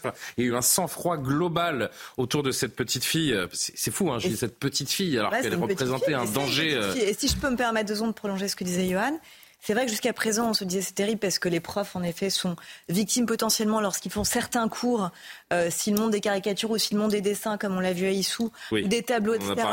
ils risquent en effet d'avoir euh, un couteau planté dans le dos. Mais là, aujourd'hui, on est face juste à un acte normal d'autorité d'un professeur qui apparemment aurait confisqué un téléphone portable. Je rappelle qu'on n'est pas que le procureur n'en fait pas l'axe central de son enquête pour le moment. le conditionnel. Mais, mais si c'était ça, c'était vraiment une des raisons, après avec un problème de fait psychotique de toute façon, ça pose une question. Il y a une frustration qui a été générée quelque part chez cet enfant et c'est la façon dont elle y répond. Voilà, on voit déjà la censure que s'imposent certains professeurs et même d'ailleurs tous les professeurs, il faut bien dire aujourd'hui, de façon plus ou moins consciente à la suite de Samuel Paty et de Dominique Bernard. Mais là, en l'occurrence, même l'acte premier de professeur, c'est-à-dire un acte d'autorité juste de demander à dire bonjour, au revoir ou de ne pas utiliser son téléphone portable peut aujourd'hui signifier qu'on puisse euh, mourir dans une classe, une salle de classe. Donc ça, ça pose une vraie question aussi. Je voudrais qu'on entende le procureur une dernière fois et Jean-Sébastien, vous reprendrez derrière. Il a détaillé le, ce qu'il savait à ce stade de l'enquête, assez précoce en tout cas, euh, déjà les premiers détails autour du, profil de cette jeune fille et son environnement familial. C'est une famille de quatre, enfants. Hein. Euh, les parents sont d'origine mongole. Ce sont des gens qui euh, sont en France en situation régulière, qui ne sont pas du tout connus euh, des services de police. Et je précise qu'il s'agit d'une famille athée et qui est donc à Rennes depuis 2012. L'un des éléments que nous avons, enfin, qui me semble important de vous indiquer, que nous avons d'ores et déjà pu recueillir, c'est que cette mineure euh, s'était déjà fait connaître, je dirais, pour des troubles du comportement et de la communication. Ainsi, euh, entre janvier et euh, juin de l'année dernière, la dernière année scolaire, en janvier, elle s'était déjà présentée à son collège, le collège des Chalets, avec un, couteau dans son cartable, mais il n'y avait pas eu, je dirais, de, suite dommageable. Euh, par contre, il y avait eu d'autres incidents et elle a fait l'objet d'un passage en conseil de discipline au mois de juin euh, à la suite de menaces verbales et d'injures euh, contre un, professeur. Et donc, le conseil de discipline avait décidé de son exclusion au mois de juin de l'établissement scolaire. Ce que nous dit cette affaire, euh, Jean-Sébastien, c'est qu'il n'y a pas que des jeunes à l'apparence euh, violente qu'il faut observer, mais il y a aussi des, signaux faibles qui doivent nous interpeller. En l'occurrence, euh, ce qui s'est passé aujourd'hui est peut-être à mettre dans cette catégorie-là. C'est toujours difficile de se prononcer sur un cas précis tant que les enquêtes ne sont pas terminées, parce qu'il y a manifestement malgré tout une dimension euh, oui, la question psychiatrique. psychotique ou psychiatrique. C'est pas éludé euh, du coup à ce, à ce stade-là. Quand on voit le passif d'ailleurs, euh, on, se on se demande. Mais il a expliqué, il y a une présomption de, de non-discernement hein, qui est accordée à. Indépendamment de ce cas-là en particulier, on voit bien qu'il y a un énorme problème en France sur les moyens de la psychiatrie, alors même que l'État de santé psychiatrie, enfin de santé mentale de la population, lui, a plutôt tendance à se dégrader, que le fait qu'il y ait aussi, euh, encore une fois, je ne commande pas ce cas-là en particulier, mais plus de population d'origine étrangère, on sait que la prévalence des troubles psychiatriques y est aussi plus élevée. Bah oui, mais non, mais moi ce que je me demande, c'est où commence, où commence et où s'arrêtent les troubles, où commence et où s'arrêtent les troubles psychiatriques, parce qu'on parle de personnalité fragile. Ça veut dire quoi? Ça commence où? Ça s'arrête où euh? Mais de toute façon, ça ne s'exclut pas. Vous pouvez avoir des troubles psychiatrique et vous vivez quand même dans un environnement euh, culturel, social qui est celui qu'il est. Dire faire comme à Arras, si Arras n'existait pas, elle ne dirait pas ça. Donc de toute façon, vous voyez bien que ce sont des choses qui peuvent être à, entrer euh, à entrée multiples. Moi, je pense que ça renvoie aussi à la question du sens de la vie. Nous sommes une société qui ne sait plus donner du sens à la vie et donc forcément, ben, la vie ne paraît plus non plus très importante ni même sacrée. On, euh, on le voit avec les jeunes délinquants aussi. C'est pas simplement qu'ils ne respectent pas la vie des autres, c'est qu'ils ne respectent pas leur propre vie en premier lieu. Parce que quand vous tuez quelqu'un euh, à 14 ans. Oui, mais la différence avec les délinquants, c'est que cette jeune fille ne, ne semble pas baigner dans cet environnement de. Vous voyez bien qu'il n'y a pas une frontière absolue entre des gens qui sont des délinquants euh, et des autres. Il y a une continuité, notamment chez des jeunes enfants. Notamment chez des jeunes enfants. Donc il y a une question sur le sens de la vie, sur une société qui n'est pas capable d'en donner, qui n'est pas capable de donner d'horizon. Enfin, je regardais un truc totalement absurde, mais j'y pense, je voyais François Gémen, vous savez, spécialiste du climat, qui dit bah, il faut surtout plus avoir ni chat ni chien. Mais je veux dire, à force de répéter des messages dans du mal à comprendre le rapport. Bah si, le rapport, c'est on est une société qui est incapable de se fixer un point d'horizon. Donc à partir du moment où vous dites de toute façon on va mourir dans d'atroces souffrances parce que la planète va flamber ou parce que je sais pas quoi on va être grand remplacé ou parce que enfin bref que de toute façon toute la description que vous faites de l'avenir elle est absolument apocalyptique, bah, c'est mm. mécaniquement très difficile pour, de, pour des enfants qui grandissent dans cet environnement là de se projeter justement dans un avenir. Et moi, après, sur les, sur, on a beaucoup euh, parlé des États-Unis, vous savez, sur le contrôle des armes à feu, en disant, bah, s'il n'y avait pas d'armes à feu aux États-Unis, il n'y aurait pas de tuerie.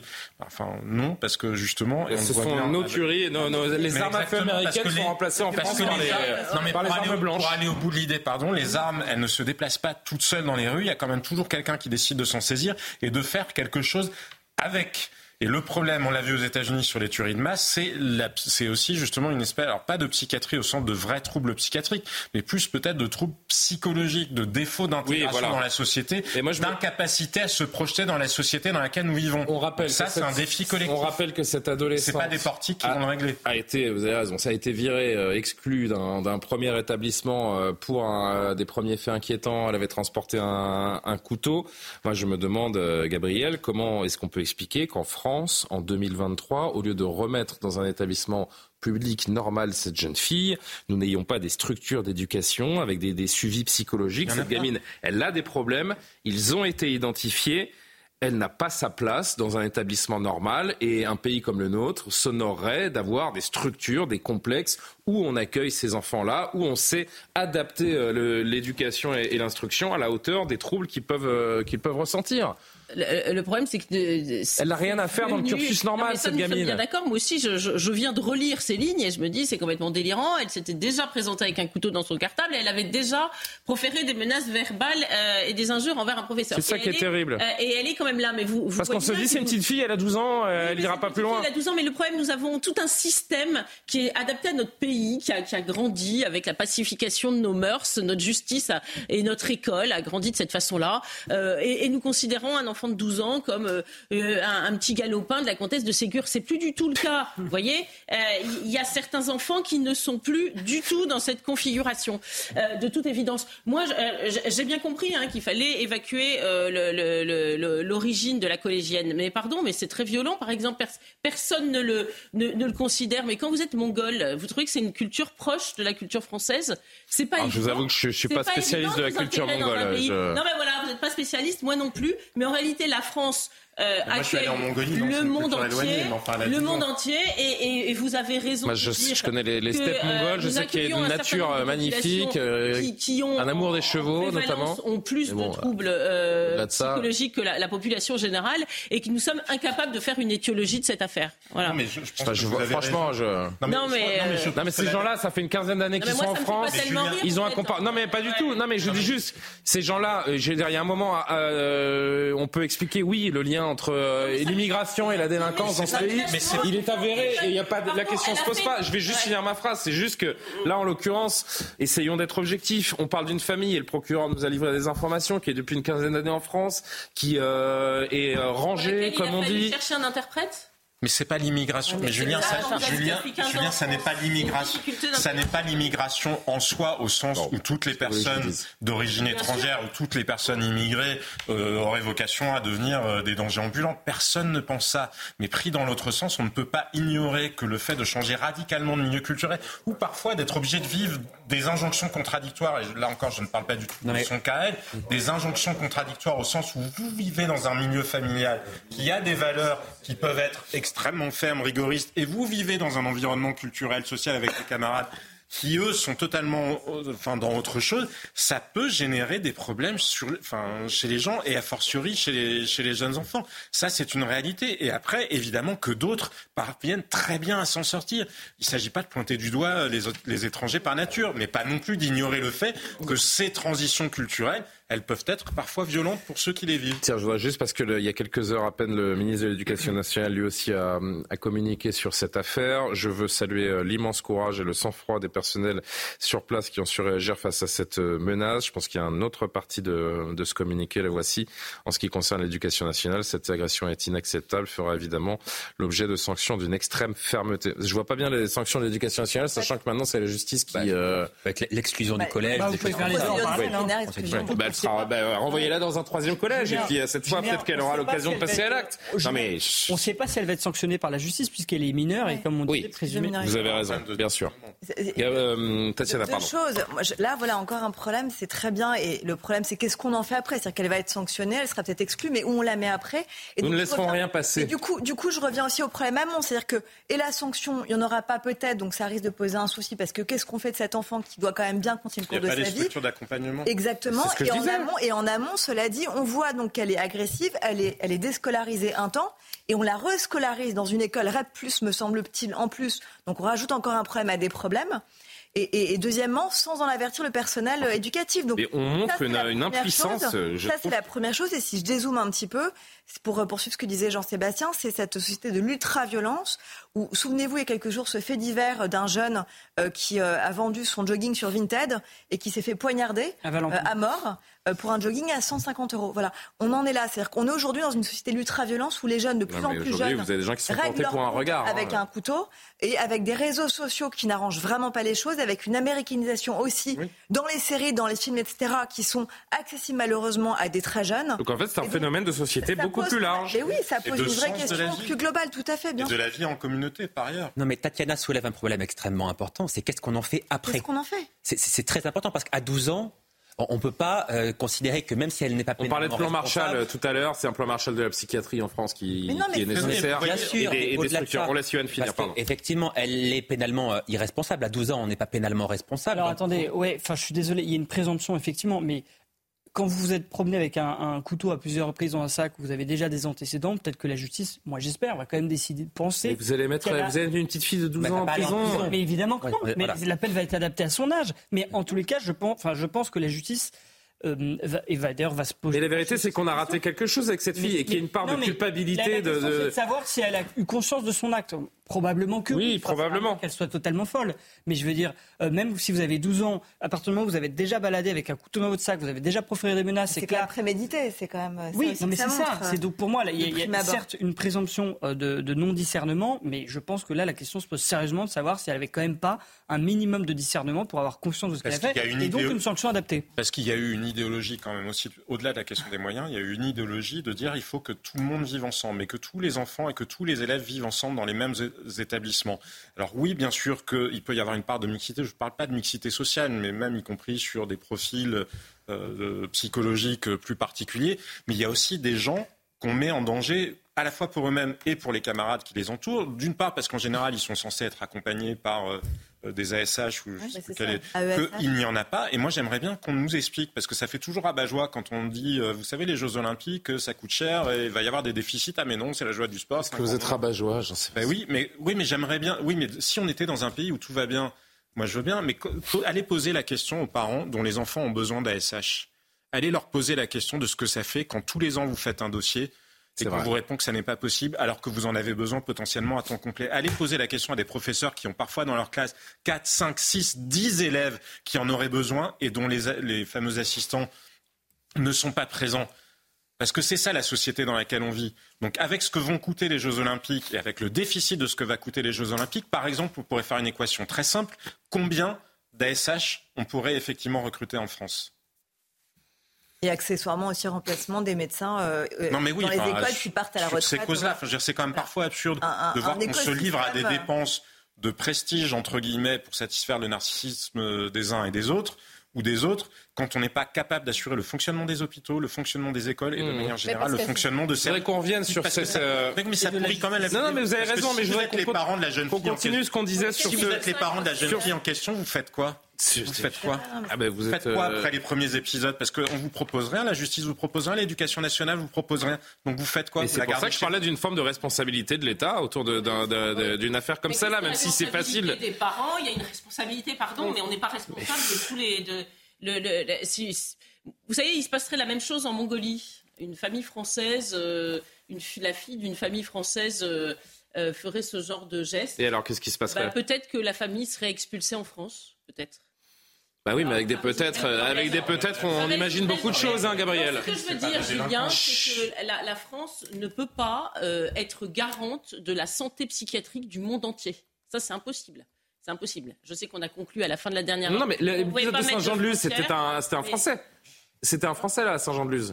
L'auteur. J'ai jamais dit que nous n'avions pas nos propres euh, euh, problèmes psychiatriques. Non, mais ce, ce que je veux dire, c'est que la structure qui aurait été nécessaire pour ce gamin à Saint-Jean-de-Luz, euh, elle aurait été nécessaire pour cette jeune fille aussi. Cette jeune fille qui a Elle est née en France, hein cette jeune fille qui a elle est française. les parents sont là depuis 15 ans, elle est née en France, elle est française. Elle est née à Marseille en 2011, hein, c'est une française. On nous dit maintenant qu'on est dans cette société d'hyperviolence. On écoute M. Darmanin qui parle d'ensauvagement. Alors, si la formule et la solution étaient bonnes il y a 10 ans, il y a 15 ans, elle ne fonctionne plus, il ben, faut changer. Si on dit qu'aujourd'hui, dans ce cas-ci, il y a peut-être, euh, comme, comme on dit, il y a la piste psychiatrique ou psychologique, mais s'il y a véritablement une piste où euh, on serait beaucoup plus violent, les jeunes seraient plus violents aujourd'hui, ben, excusez-moi, mais ça va prendre. Est-ce que c'est dans certains cas pour des cas de. Est-ce que ce sera des, centres fermés Est-ce que ce sera des accompagnements obligatoires? En tout cas, il faut sanctionner. Mais non, mais est-ce que... Parce que si vous sanctionnez pas symboliquement, et ça, Jean-Sébastien, je sais que vous le répétez souvent, symboliquement vous autorisez. Si vous ne sanctionnez pas, donc. Euh, ou accompagner, Julien. C'est-à-dire mhm. que si quelqu'un est malade,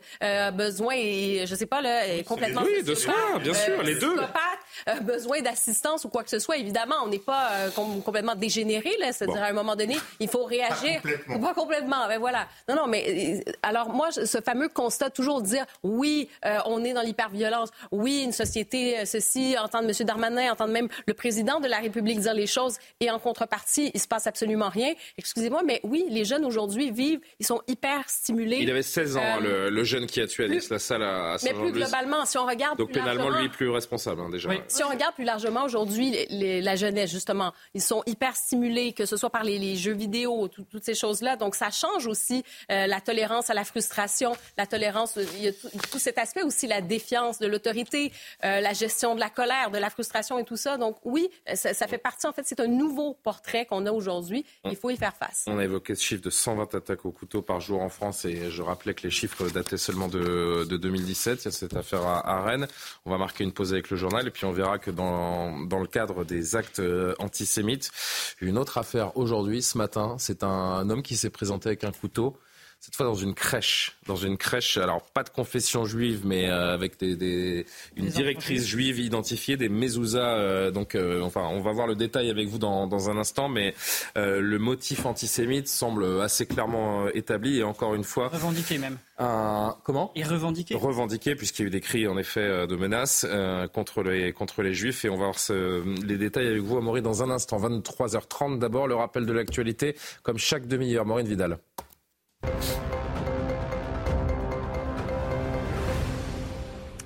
L'armée israélienne aurait commencé à inonder les tunnels du Hamas sous la bande de Gaza en pompant l'eau de la mer Méditerranée.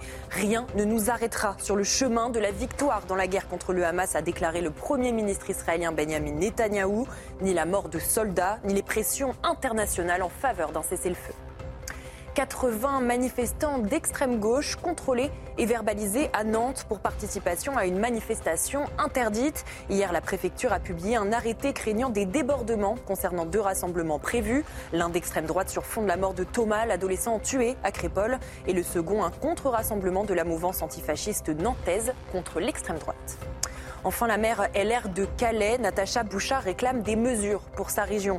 Dans un courrier adressé aux sénateurs et députés de la commission mixte paritaire en charge du projet de loi immigration, la maire souhaite la réintégration du délit de séjour irrégulier tel que voté au Sénat.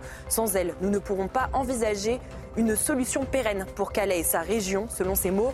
Autre disposition demandée par l'élu, la création de lieux d'accueil humanitaires qui doivent s'atteler à l'examen approfondi des situations individuelles. Merci beaucoup, cher, euh, cher Maureen. On discute un petit peu avec, euh, avec Gabriel. Ces gamins qui commettent le, pire ou sont endoctrinés, parfois sont-ils récupérables? C'est une question qu'on peut, se, qu'on peut se poser. Moi, je veux dire, Gabriel, je pense que tous les enfants sont récupérables. Bien, il faut, il faut, il faut, il faut penser comme ça parce que sinon on n'avance pas et, on se dit qu'il y a une fatalité qu'on est. De précaution et que notre, gouvernement a comme mission, son devoir d'État dans tous les sens du terme, de protéger les Français. Et, pas le monde entier. Selon la préfecture de police, en 2023, jusqu'à ce 12 décembre, jusqu'à hier, donc 550 euh, actes antisémites, donc 484 depuis le 7 octobre euh, dernier, ont été commis. Donc 484 à Paris, pardon, depuis le 7 octobre euh, dernier. C'était évidemment la date de l'attaque sur le sol israélien du, du Hamas. C'est plus 330%, 330% par rapport à l'année précédente. Il y a une réalité qui nous conduit à être extrêmement ferme. Rappelez ce matin le préfet de police de Paris, Laurent Nunez. Sur Paris, on a eu 550 actes antisémites depuis le début de l'année. 550, dont 484 depuis le 7 octobre dernier. Donc c'est plus 330% par rapport à l'année passée. Voilà, il y, a une réalité qui nous conduit à être extrêmement ferme euh, quand de tels actes se produisent, que ce soit des insultes, des menaces, parfois malheureusement aussi des violences physiques. Et donc vous pouvez compter sur les fonctionnaires de la préfecture de police de Paris pour être extrêmement euh, attentifs à cette situation qui est, absolument évidemment euh, insupportable.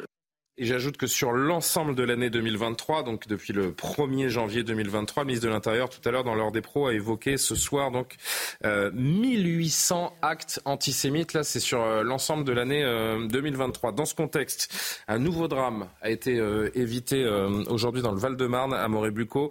Vous allez nous parler d'un autre fait divers tout aussi effrayant que celui qu'on vient d'évoquer avec cette, gamine de 12 ans à, Rennes.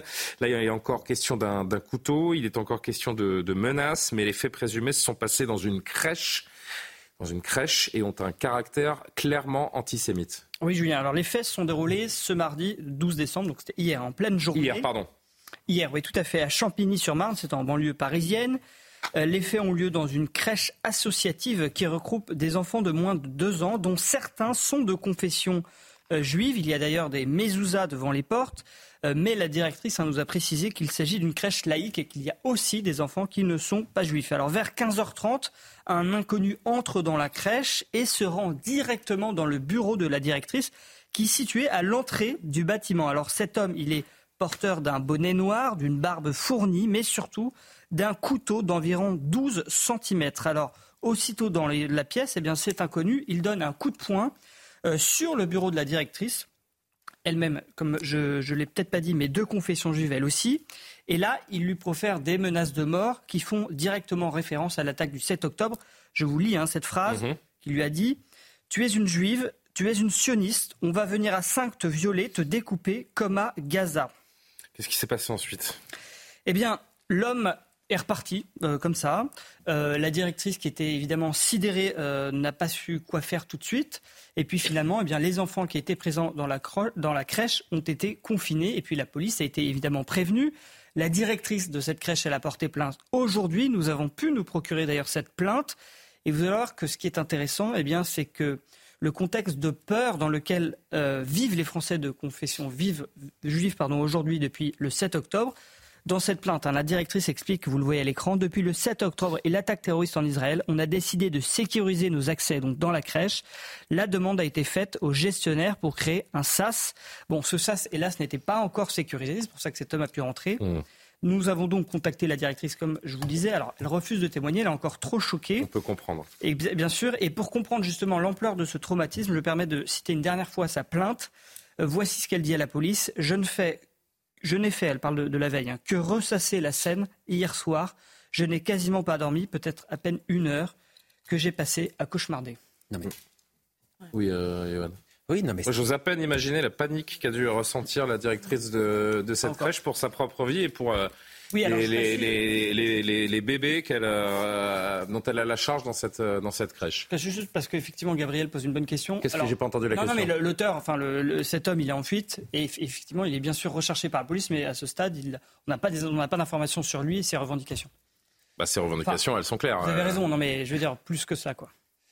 Non, mais évidemment, elle a dû être terrifiée, on l'imagine bien. Mais euh, ce qui est intéressant, c'est quand même que depuis le 7 octobre, elle dit que la crèche a été protégée. Ils ont mis un sas de sécurité. Sauf qu'il n'était pas encore prêt, que le digicode n'était pas activé, si j'ai bien compris, et que l'individu en question, qui est toujours recherché, donc qui est dans la nature ce soir, a ouvert la porte comme, euh, comme un moulin. Quoi. Il est rentré comme dans un moulin dans cette crèche. Oui, d'accord, mais si vous voulez, dans une crèche, évidemment, habituellement, on peut quand même rentrer, non pas comme dans un moulin. Ah non, non, non, je vais à la crèche tous les matins je peux vous vous dire qu'il y a deux portes, des digicodes et que vous rentrez pas comme ça dans Vous une avez quand crèche. même le non. bureau de la directrice. Non, non, non, vous rentrez pas du crèche. tout comme ça dans une crèche, Yann. Non, mais d'accord. Mais ce qui est important, c'est que cette directrice dit que depuis le 7 octobre, ils ont installé des sas supplémentaires. Enfin, il y a des mesures de protection supplémentaires. Ce qui en dit long, quand même, sur le supplice, et je dis bien le supplice, que vivent depuis le 7 octobre nos compatriotes juifs. Ça, c'est une réalité. Et ils vivent dans la terreur. Alors cette directrice, elle l'a directement vécu, elle l'a subi cette terreur, mais l'ensemble des juifs de France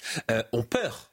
Et ils ont peur de sortir, ils ont peur d'aller faire des courses, ils ont peur de porter la kippa. Ils ont surtout peur comme jamais ils n'ont eu peur euh, depuis en 80 France ans. hein. En 2023. Et de quoi ont-ils peur en, en- en l'occurrence? Ou plutôt de qui ont-ils peur? Là aussi, il- faut dire les choses clairement. Parce que ce sont les islamistes, principalement, qui représentent une menace, y compris de notre pays, pour, pour les juifs de France. Est-ce qu'il y a eu dans la plainte des références islamistes de la part de cette directrice Est-ce qu'elle a, euh, est-ce qu'il y a eu des mots qui ont été prononcés, euh, références ces mots-là, euh, aucun. En fait, ce qui est très bizarre, on, c'est on que- verra, mais bon. On- verra, mais quand même, c'est bien l'islamisme qui représente la plus grande menace euh, pour euh, les Juifs de France. Je parle des Juifs de France parce que c'est l'objet de notre notre débat. Euh, Il y a un antisémitisme qui est latent dans ce pays. Il est révélé au grand jour, il explose depuis le 7 octobre, mais il est latent. Ça fait des années et des années que l'antisémitisme augmente en France. Et pourquoi est-ce qu'il a augmenté l'antisémitisme? Parce que l'islamisme lui-même a gagné du terrain en France. L'antisémitisme est lié en très grande partie à l'islamisme. Donc comme l'islamisme a gagné un certain nombre de quartiers, comme les islamistes, les frères musulmans, les salafistes sont très actifs sur les réseaux sociaux, notamment sur TikTok, où sont massivement présents les jeunes, eh bien ils sont influencés par cette idéologie, à supposer que l'antisémitisme soit une idéologie, mais en tout cas ils sont embrigadés, ils sont formatés à la haine du juif dès le plus jeune âge. Eh bien le résultat est celui que nous connaissons aujourd'hui. Depuis le 7 octobre, tout cela explose, mais c'était prévisible depuis bien longtemps, hélas. Euh, Tatiana Arnabrazak.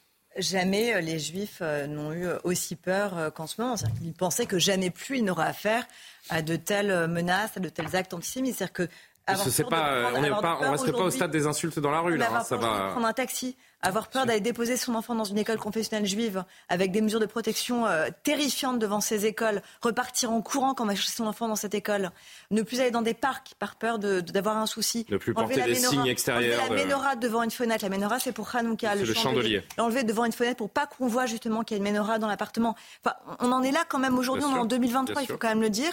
On a vu cette image absolument effrayante aujourd'hui de ce député euh, On l'a hongrois montré hier soir sur qui a brûlé euh, qui a brûlé donc cette menorah avec un extincteur. On voit ce Qui a éteint les bougies avec un euh, extincteur. Non, oui, avec, un extincteur. On voit, cette, on voit cette, ces images euh, en Grande-Bretagne aussi, ces actes antisémites qui sont exponentiels. On voit ces propos quand même absolument hallucinants de ces euh, présidents d'universités américaines, dont certaines d'ailleurs ont dû démissionner. Et N'en jetez plus. du coup, ne nous étonnons pas qu'il y ait une explosion des aliyas, c'est-à-dire les Français euh, juifs qui vont partir euh, vivre en Israël, parce qu'aujourd'hui, c'est terrible à dire, ils se sentent aujourd'hui plus protégés. Un juif aujourd'hui se sent plus protégé en Israël bah, qu'en. France. Voilà, on en est là. Donc c'est quand même, il faut quand même le dire, le redire et redire quel est Mais c'est l'état. pire que ça. On a- non mais on a changé de génération. Non, mais c'est vrai que qu'avec les. Pardon, mais c'est pas que Alors, si je peux faire tourner la parole après. C'est- C'est pas que les Juifs de France se sentent plus protégés en Israël qu'en France, c'est qu'ils se sentent en danger. Mais ça n'est pas qu'un sentiment. Les Juifs de France aujourd'hui Ah oui, sont c'est en tout ce que danger. je viens de en décrire, France. Johan. Voilà, c'est oui, ça. c'est une réalité. Ouais. C'est pas un sentiment, c'est une réalité plus qu'une Moi, réalité. je suis frappée de la, la violence de geste, déjà parce que c'est à l'endroit d'une crèche. Euh, une crèche, c'est pas rien. c'est un endroit où il y a des bébés, c'est innocent par, euh, par essence. Donc, euh, c'est d'autant plus violent par les, les, les mots qu'il a proférés. Il a dit je- on va revenir à ça. Bon, on va remettre, Vous, euh, vous violer, vous découper, c'est ça, comme à Gaza, non C'est bien ce que j'ai lu. Oui. Donc, c'est pas, c'est pas une, une petite menace, c'est une menace euh, euh, absolument euh, atroce. Donc, c'est vrai que. Euh, il y a de quoi être profondément inquiet, surtout euh, si on sait que l'individu en question euh, n'a pas été retrouvé. Puis on peut imaginer que c'est quand même prémédité, parce que vous l'avez dit, vous avez raison, une, une crèche, on n'y rentre pas comme dans un moulin. Il faut savoir où situer le, le bureau de la directrice. Et puis il a vu que c'était, il a vu qu'il y avait une mezouza, qu'éventuellement voilà, il y avait des juifs à l'intérieur. un repérage. Donc, de fait, l'opération est quand même assez inquiétante. Amaury et veux- parce qu'en fait, moi, moi, pour être en- quand même tous les jours en contact avec Mm. la police, des faits divers qui concernent des actes antisémites, j'en ai un peu à l'appel. Et si vous voulez, je, on n'en parle que de quelques-uns. Mais par exemple, je voudrais parler de ça, c'est quand même assez inquiétant. Ça s'est passé dans le, 10e, a- le 17e arrondissement de Paris. C'était lundi soir. Vous avez un couple qui marche dans la rue. Un type qui arrive devant eux en criant à la bar avec un couteau de 40 cm, qui leur demande, qui demande à la femme si elle est juive, elle dit non, il lui dit bah heureusement sinon je t'aurais planté ce couteau dans le bide. L'homme a été interpellé, il avait 3 grammes d'alcool dans le sang. Mais si vous voulez quand même le climat, ce que ça dit du climat et des juifs. En ah, il y a beaucoup de gens qui ont 3 grammes d'alcool dans le sang qui se baladent pas avec des couteaux de 40 cm et disent qu'ils vont planter euh, ceux qui sont supposément euh, juifs sur leur passage.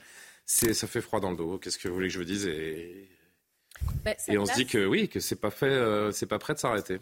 Parce que pendant ce temps-là, hein, je, rappelle que le conflit euh, évidemment se, poursuit, que les bombardements de Gaza s'intensifient, que la communauté internationale fustige de plus en plus euh, l'attitude de l'armée israélienne et que ça donne du grain à moudre à tous ceux qui, euh, qui rentrent dans cette, dans cette idéologie et cette haine des juifs sous couvert de, de bombardements intensif à, Gaza notamment. Ça devient un prétexte, c'est un prétexte un peu facile. Mais bien sûr. Ce, contexte, mais c'est vrai que... J'espère que je me suis bien fait comprendre. Hein. Je ne suis pas en train de justifier quoi que ce soit. Non, non, je comprends. Ce que je veux dire, moi, ce qui me glace vraiment le sang aussi, c'est qu'on a l'impression que cette agression, parce que c'est une, agression euh, qu'elle a vécue, extrêmement traumatisante, elle réunit en fait, euh, c'est comme euh, une réunion de plusieurs haines en même temps. Mmh. Vous avez la haine donc des Juifs, vous avez la haine des femmes, vous avez, parce que c'est, il y a quand même menace de mort, il y a menace de viol, c'est un acte antisémite en plus. Donc, vous réunissez tout ça, même ingrédient, une espèce de cocktail de, réunion de toutes les haines en même temps. Et c'est, moi, c'est ça qui me sidère. Et en plus, vous visez, euh, ben, en fait, non pas la relève, mais je veux dire, c'est la prochaine génération c'est les enfants. C'est vraiment le symbole aussi euh, de, la suite, si vous voulez, du futur aussi de, de, la France, de la République. Donc, tout ça ensemble, oui, il y a une connotation avec ce contexte mondial. Je trouve qu'il y a des gens qui prennent ce prétexte-là pour aller dans ce déferlement euh, de ah non, non, non. Jean-Sébastien qui n'a pas dit un mot encore, euh, C'est juste parce qu'il considère qu'il y a des juifs, peu importe que ce soit des femmes, des enfants, etc. C'est ça le problème. Ce que j'ai dit, c'est que c'est la combinaison de toutes les haines en même temps. je veux dire, si, si, on essaie d'avoir une vue d'ensemble euh, encore plus, encore plus globale, il y a une haine de l'Occident chez, chez beaucoup et, je pense que c'est à inclure également dans le, dans le décryptage qu'on fait de ce, ce cas précis. Jean-Sébastien. Ah ben oui, certainement. Israël est perçu comme étant, bah d'ailleurs pour partie, euh, les Israéliens eux-mêmes ont employé cette rhétorique-là, ce qui est paradoxal, euh, de dire nous sommes finalement le rempart euh, de la civilisation occidentale et nous sommes dans une bataille pour, pour la civilisation.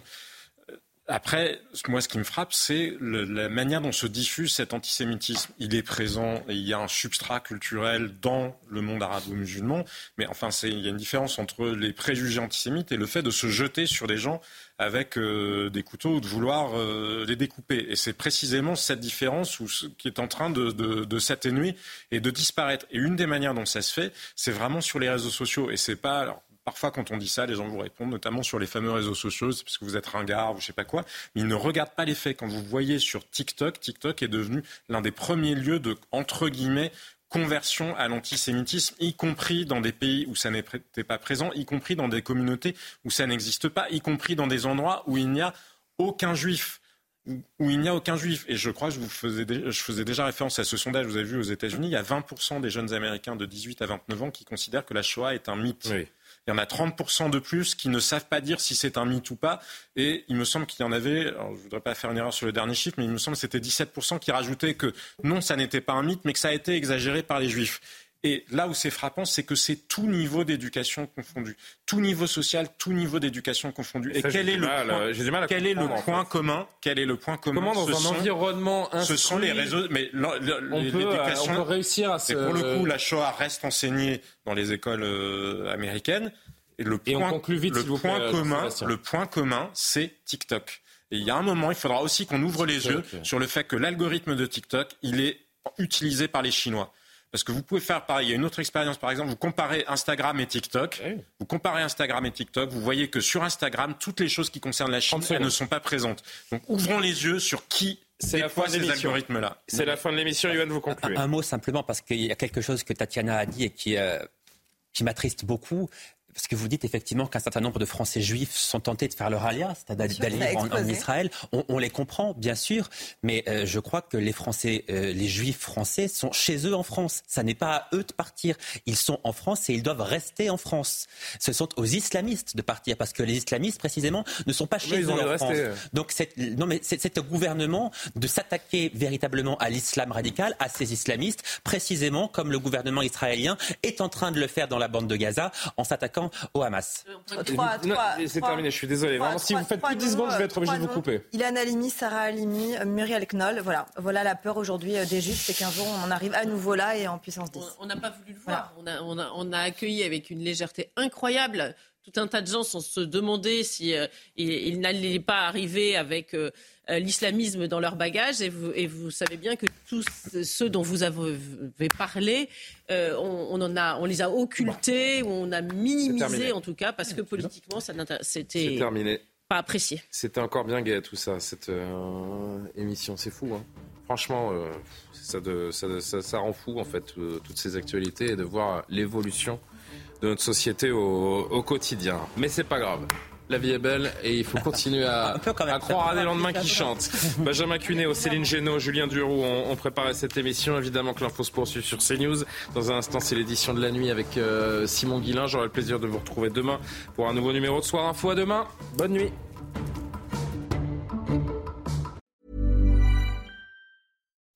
When you make decisions for your company, you look for the no-brainers. If you have a lot of mailing to do, stamps.com is the ultimate no brainer. Use the stamps.com mobile app to mail everything you need to keep your business running with up to 89% off USPS and UPS. Make the same no brainer decision as over 1 million other businesses with stamps.com. Use code PROGRAM for a special offer. That's stamps.com code PROGRAM.